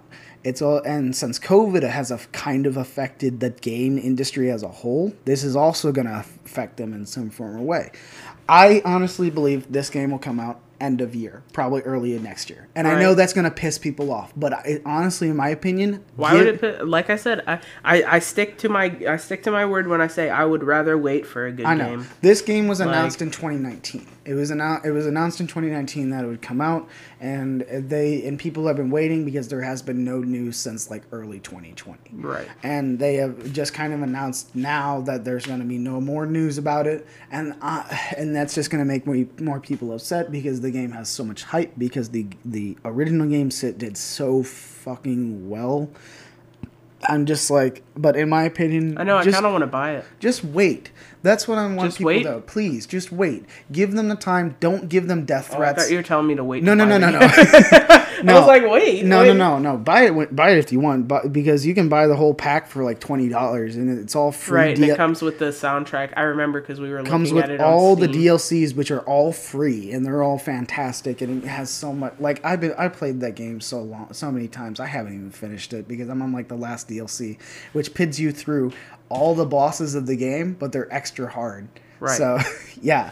Um, and that's just a challenge on itself. But like, even so, they uh, this is like this is a game that that, that takes a lot of development, and e- and for a game like this, it's essentially such a new strategy. Like they're building an entirely new system from the ground up, since it's a new combat system, new gear system for for the character, and it's gonna be Right. like different combat essentially, like a different game essentially from the original, just have the same like universe behind it. Like it, it's basically just a spin-off. Um, but you know what? I think it's going to be great when it comes out. I'm going to play it because it's going to be only on probably it's going to be on PC and Nintendo Switch only until like maybe a year or so after when it comes to Xbox and P- and PlayStation. Um, but I'll probably have a Nintendo Switch by then. Me and Katie were talking about getting one, but we'll see. Um, yeah, I just say people just please be patient. Honestly, don't send them death threats. Literally, please don't send them death threats because you know what? You're just gonna make it worse. Uh, I, I hate when people try to push the developers to, or just the team in general just to send out a product, even though that like it's not entirely finished. Like it's not, it might not even be finished. They still just want it to be released Right. let them finish it. It's better to have the good quality than just the quantity or what whatever you want to say. Uh, while uh, sorry about that, EA. I'm kind of like touching on you guys right then and there because you put out the same game over and over and over again. 2K, 2K, FIFA. 2K, FIFA, 2K. FIFA. Any fucking game, Any- mostly FIFA, but like 2K, Mhm. 2K, Yeah. anything that starts with fucking 2K. Yeah. Um. But a game that is coming out that's going to be uh, this is another this is a game that's actually coming out uh, that has a release date which is going to be really cool. Um, this is the Dungeons and Dragon Dark Alliance game, and it's going to be released on Xbox Game Pass on day one for free. On Xbox Game Pass, of course, because game. Sounds fun. Yeah. Earlier this month, we got a new look at the Dungeon and Dragon Dark Alliance, courtesy of Torque Games creative art director Stefan LeBlanc. He shared how heavy metal inspired the game, including sharing new concept concept art to show the new direction. All, you can see all of that and more right here, but there's more. Today, Microsoft has confirmed that the new Dark Alliance game will be on day one addition to Game Pass, giving members a chance to play it for free. Well, I have Game Pass and I will play it for free. Um, I don't have Game Pass I know. because I have a PlayStation. uh, uh, uh, the compromise is, is that you get to play the PlayStation games, I get to play the Xbox games. True that. Yeah, But at least we got both sides of the coverage. Uh huh. Players will be able to uh, be the adventure they were always meant to be when Dark Alliance arrives on June 22nd. It with its arrival as the day one launch on Xbox Game Pass, that means that players are are members of this particular subscription service can jump into the new journey with no additional cost. There's a lot to be excited for with this third-person action brawler. This is especially true for those that are looking for a new fantasy game to dive in with friends. With up to four-player co-op, what do you have to lose when you can play for free? Um, the option has become more viable. I want to look more. It doesn't really talk about like what the game itself. It doesn't is. really talk about the game itself. I'm gonna look that up because I uh kind of want to know more before. I think it's like an RPG game, a sense that you do. Uh, upcoming third-person action role-playing game developed and published by Turk um, eh, Games. Um, I am looking at the uh, gameplay, not the gameplay, the um, pictures and stuff, and it looks really cool. It looks exactly what I expected to be. Um, so yeah, I'll look more into it when when um, it gets there. Um, when it comes out on June twenty second, probably that's a month from now at least. So I'll play it by then. Um, yeah, that'll be cool to see. Um, but yeah, I think that's it for games. We have one more thing in the sense. Well, two more things, but one more article in the sense. I found this one to be funny. It's not really an article. It's more like It- guys go fucking watch this video on YouTube. It's really good. It's it's basically Harry a Harry Potter fan has replaced all the wands with guns. It's a video from 2020, but uh, it's really freaking funny. I found I just found it, and this article kind of talks about it's. Uh, it's got a silly fan video where they basically made this uh, trailer for Harry Potter the series, but except they replaced all the wep- all the wands in the trailer with guns, and it's called Harry Potter and the Deathly what is it? Deathly Weapons. That's what it's called. Harry Potter and the Deathly Weapons, and it has Harry basically just kind of firing weapons at different things. It has Harry Hermione. Potter in the chamber is loaded. It has Harry. It has Hermione shoot Neville in the head. It was fucking intense. I'm so sorry about this, Neville, and she pops one right through his skull. It has um. What else goes on? Oh, Harry is uh, riding on the train and waving goodbye to Hagrid, except he has a gun in his hand and he starts firing it off in the sky. Uh, trying to think of what else happens. Quirrell runs in when he's gonna yell uh, an ogre or uh, in the bathroom or something, and he pulls out a gun and fire. It kills himself with it right then and there. You got Harry on the train at the end, That- shooting into the sky. I was like, oh wow, he's an American. That's what a lot of people. I know that's the 1st You're thing an that American, I said. Harry. I was like, oh god, he's American. Yeah. Um. What else? Uh. Fuck. It's good. Just keep, go go watch and see it. It's funny. It's really funny. Yeah, and uh, something else that's funny is our last thing of the day. It's not Shrek related. It's not Shrek related, but it's something weird that caught our eye, and we watched it, and it is forty something minutes long, and it's called Star Trek Acid Party. Uh, you can find the link in our Discord uh, description there, Mm-hmm. but uh, you could also, uh, you know, look it up. It is it is basically a Star Trek episode someone spliced together and made it look like A like Star Trek episode. They they took they took like fucking thirty Star Trek episodes and clipped it all together. Like this is some dedication. Like and it looks really good too. Uh-huh. they basically made it so that like it was Picard trippy. Picard and his whole team Took acid. acid. and started exploring space and yeah, stuff like and that. and then all these weird things started happening because they took the acid, and it, it was just really well put together and super funny. yeah. And we only saw the first six minutes of it, but we're gonna watch more at some point. Yeah. Yeah, it's gonna be really cool. But uh I think yeah, that's pretty much it. We've covered everything for this week. Well, We've everything covered everything. Everything this that week. we, we wanted to for this week. So if you want to find anything else that we haven't covered, you can just do that on your own. Yeah. so oh oh and uh so this Saturday we uh Oh yes, yeah yeah w- the episode that we're putting up is for Spiral. yes. So uh the from the Book of Saw, Chris Rock's attempt at uh, a Saw movie, a- and we covered it, and we got like a short little. Uh, short and sweet podcast for you guys on Saturday, per usual. You it'll know, be, it'll be fun to hear. very Um, much so. And then we'll be back, of course, with next week. Yes. So, All right, guys. yeah. Until next time, right. um, Edward Cullen Stay frosty. Thanks for listening to the Spitting Nonsense podcast. If you enjoyed anything we talked about and want to support or talk to us, we have included all the links you need at the Spitting Nonsense podcast on Discord. The link is posted in the description. Thanks again for listening.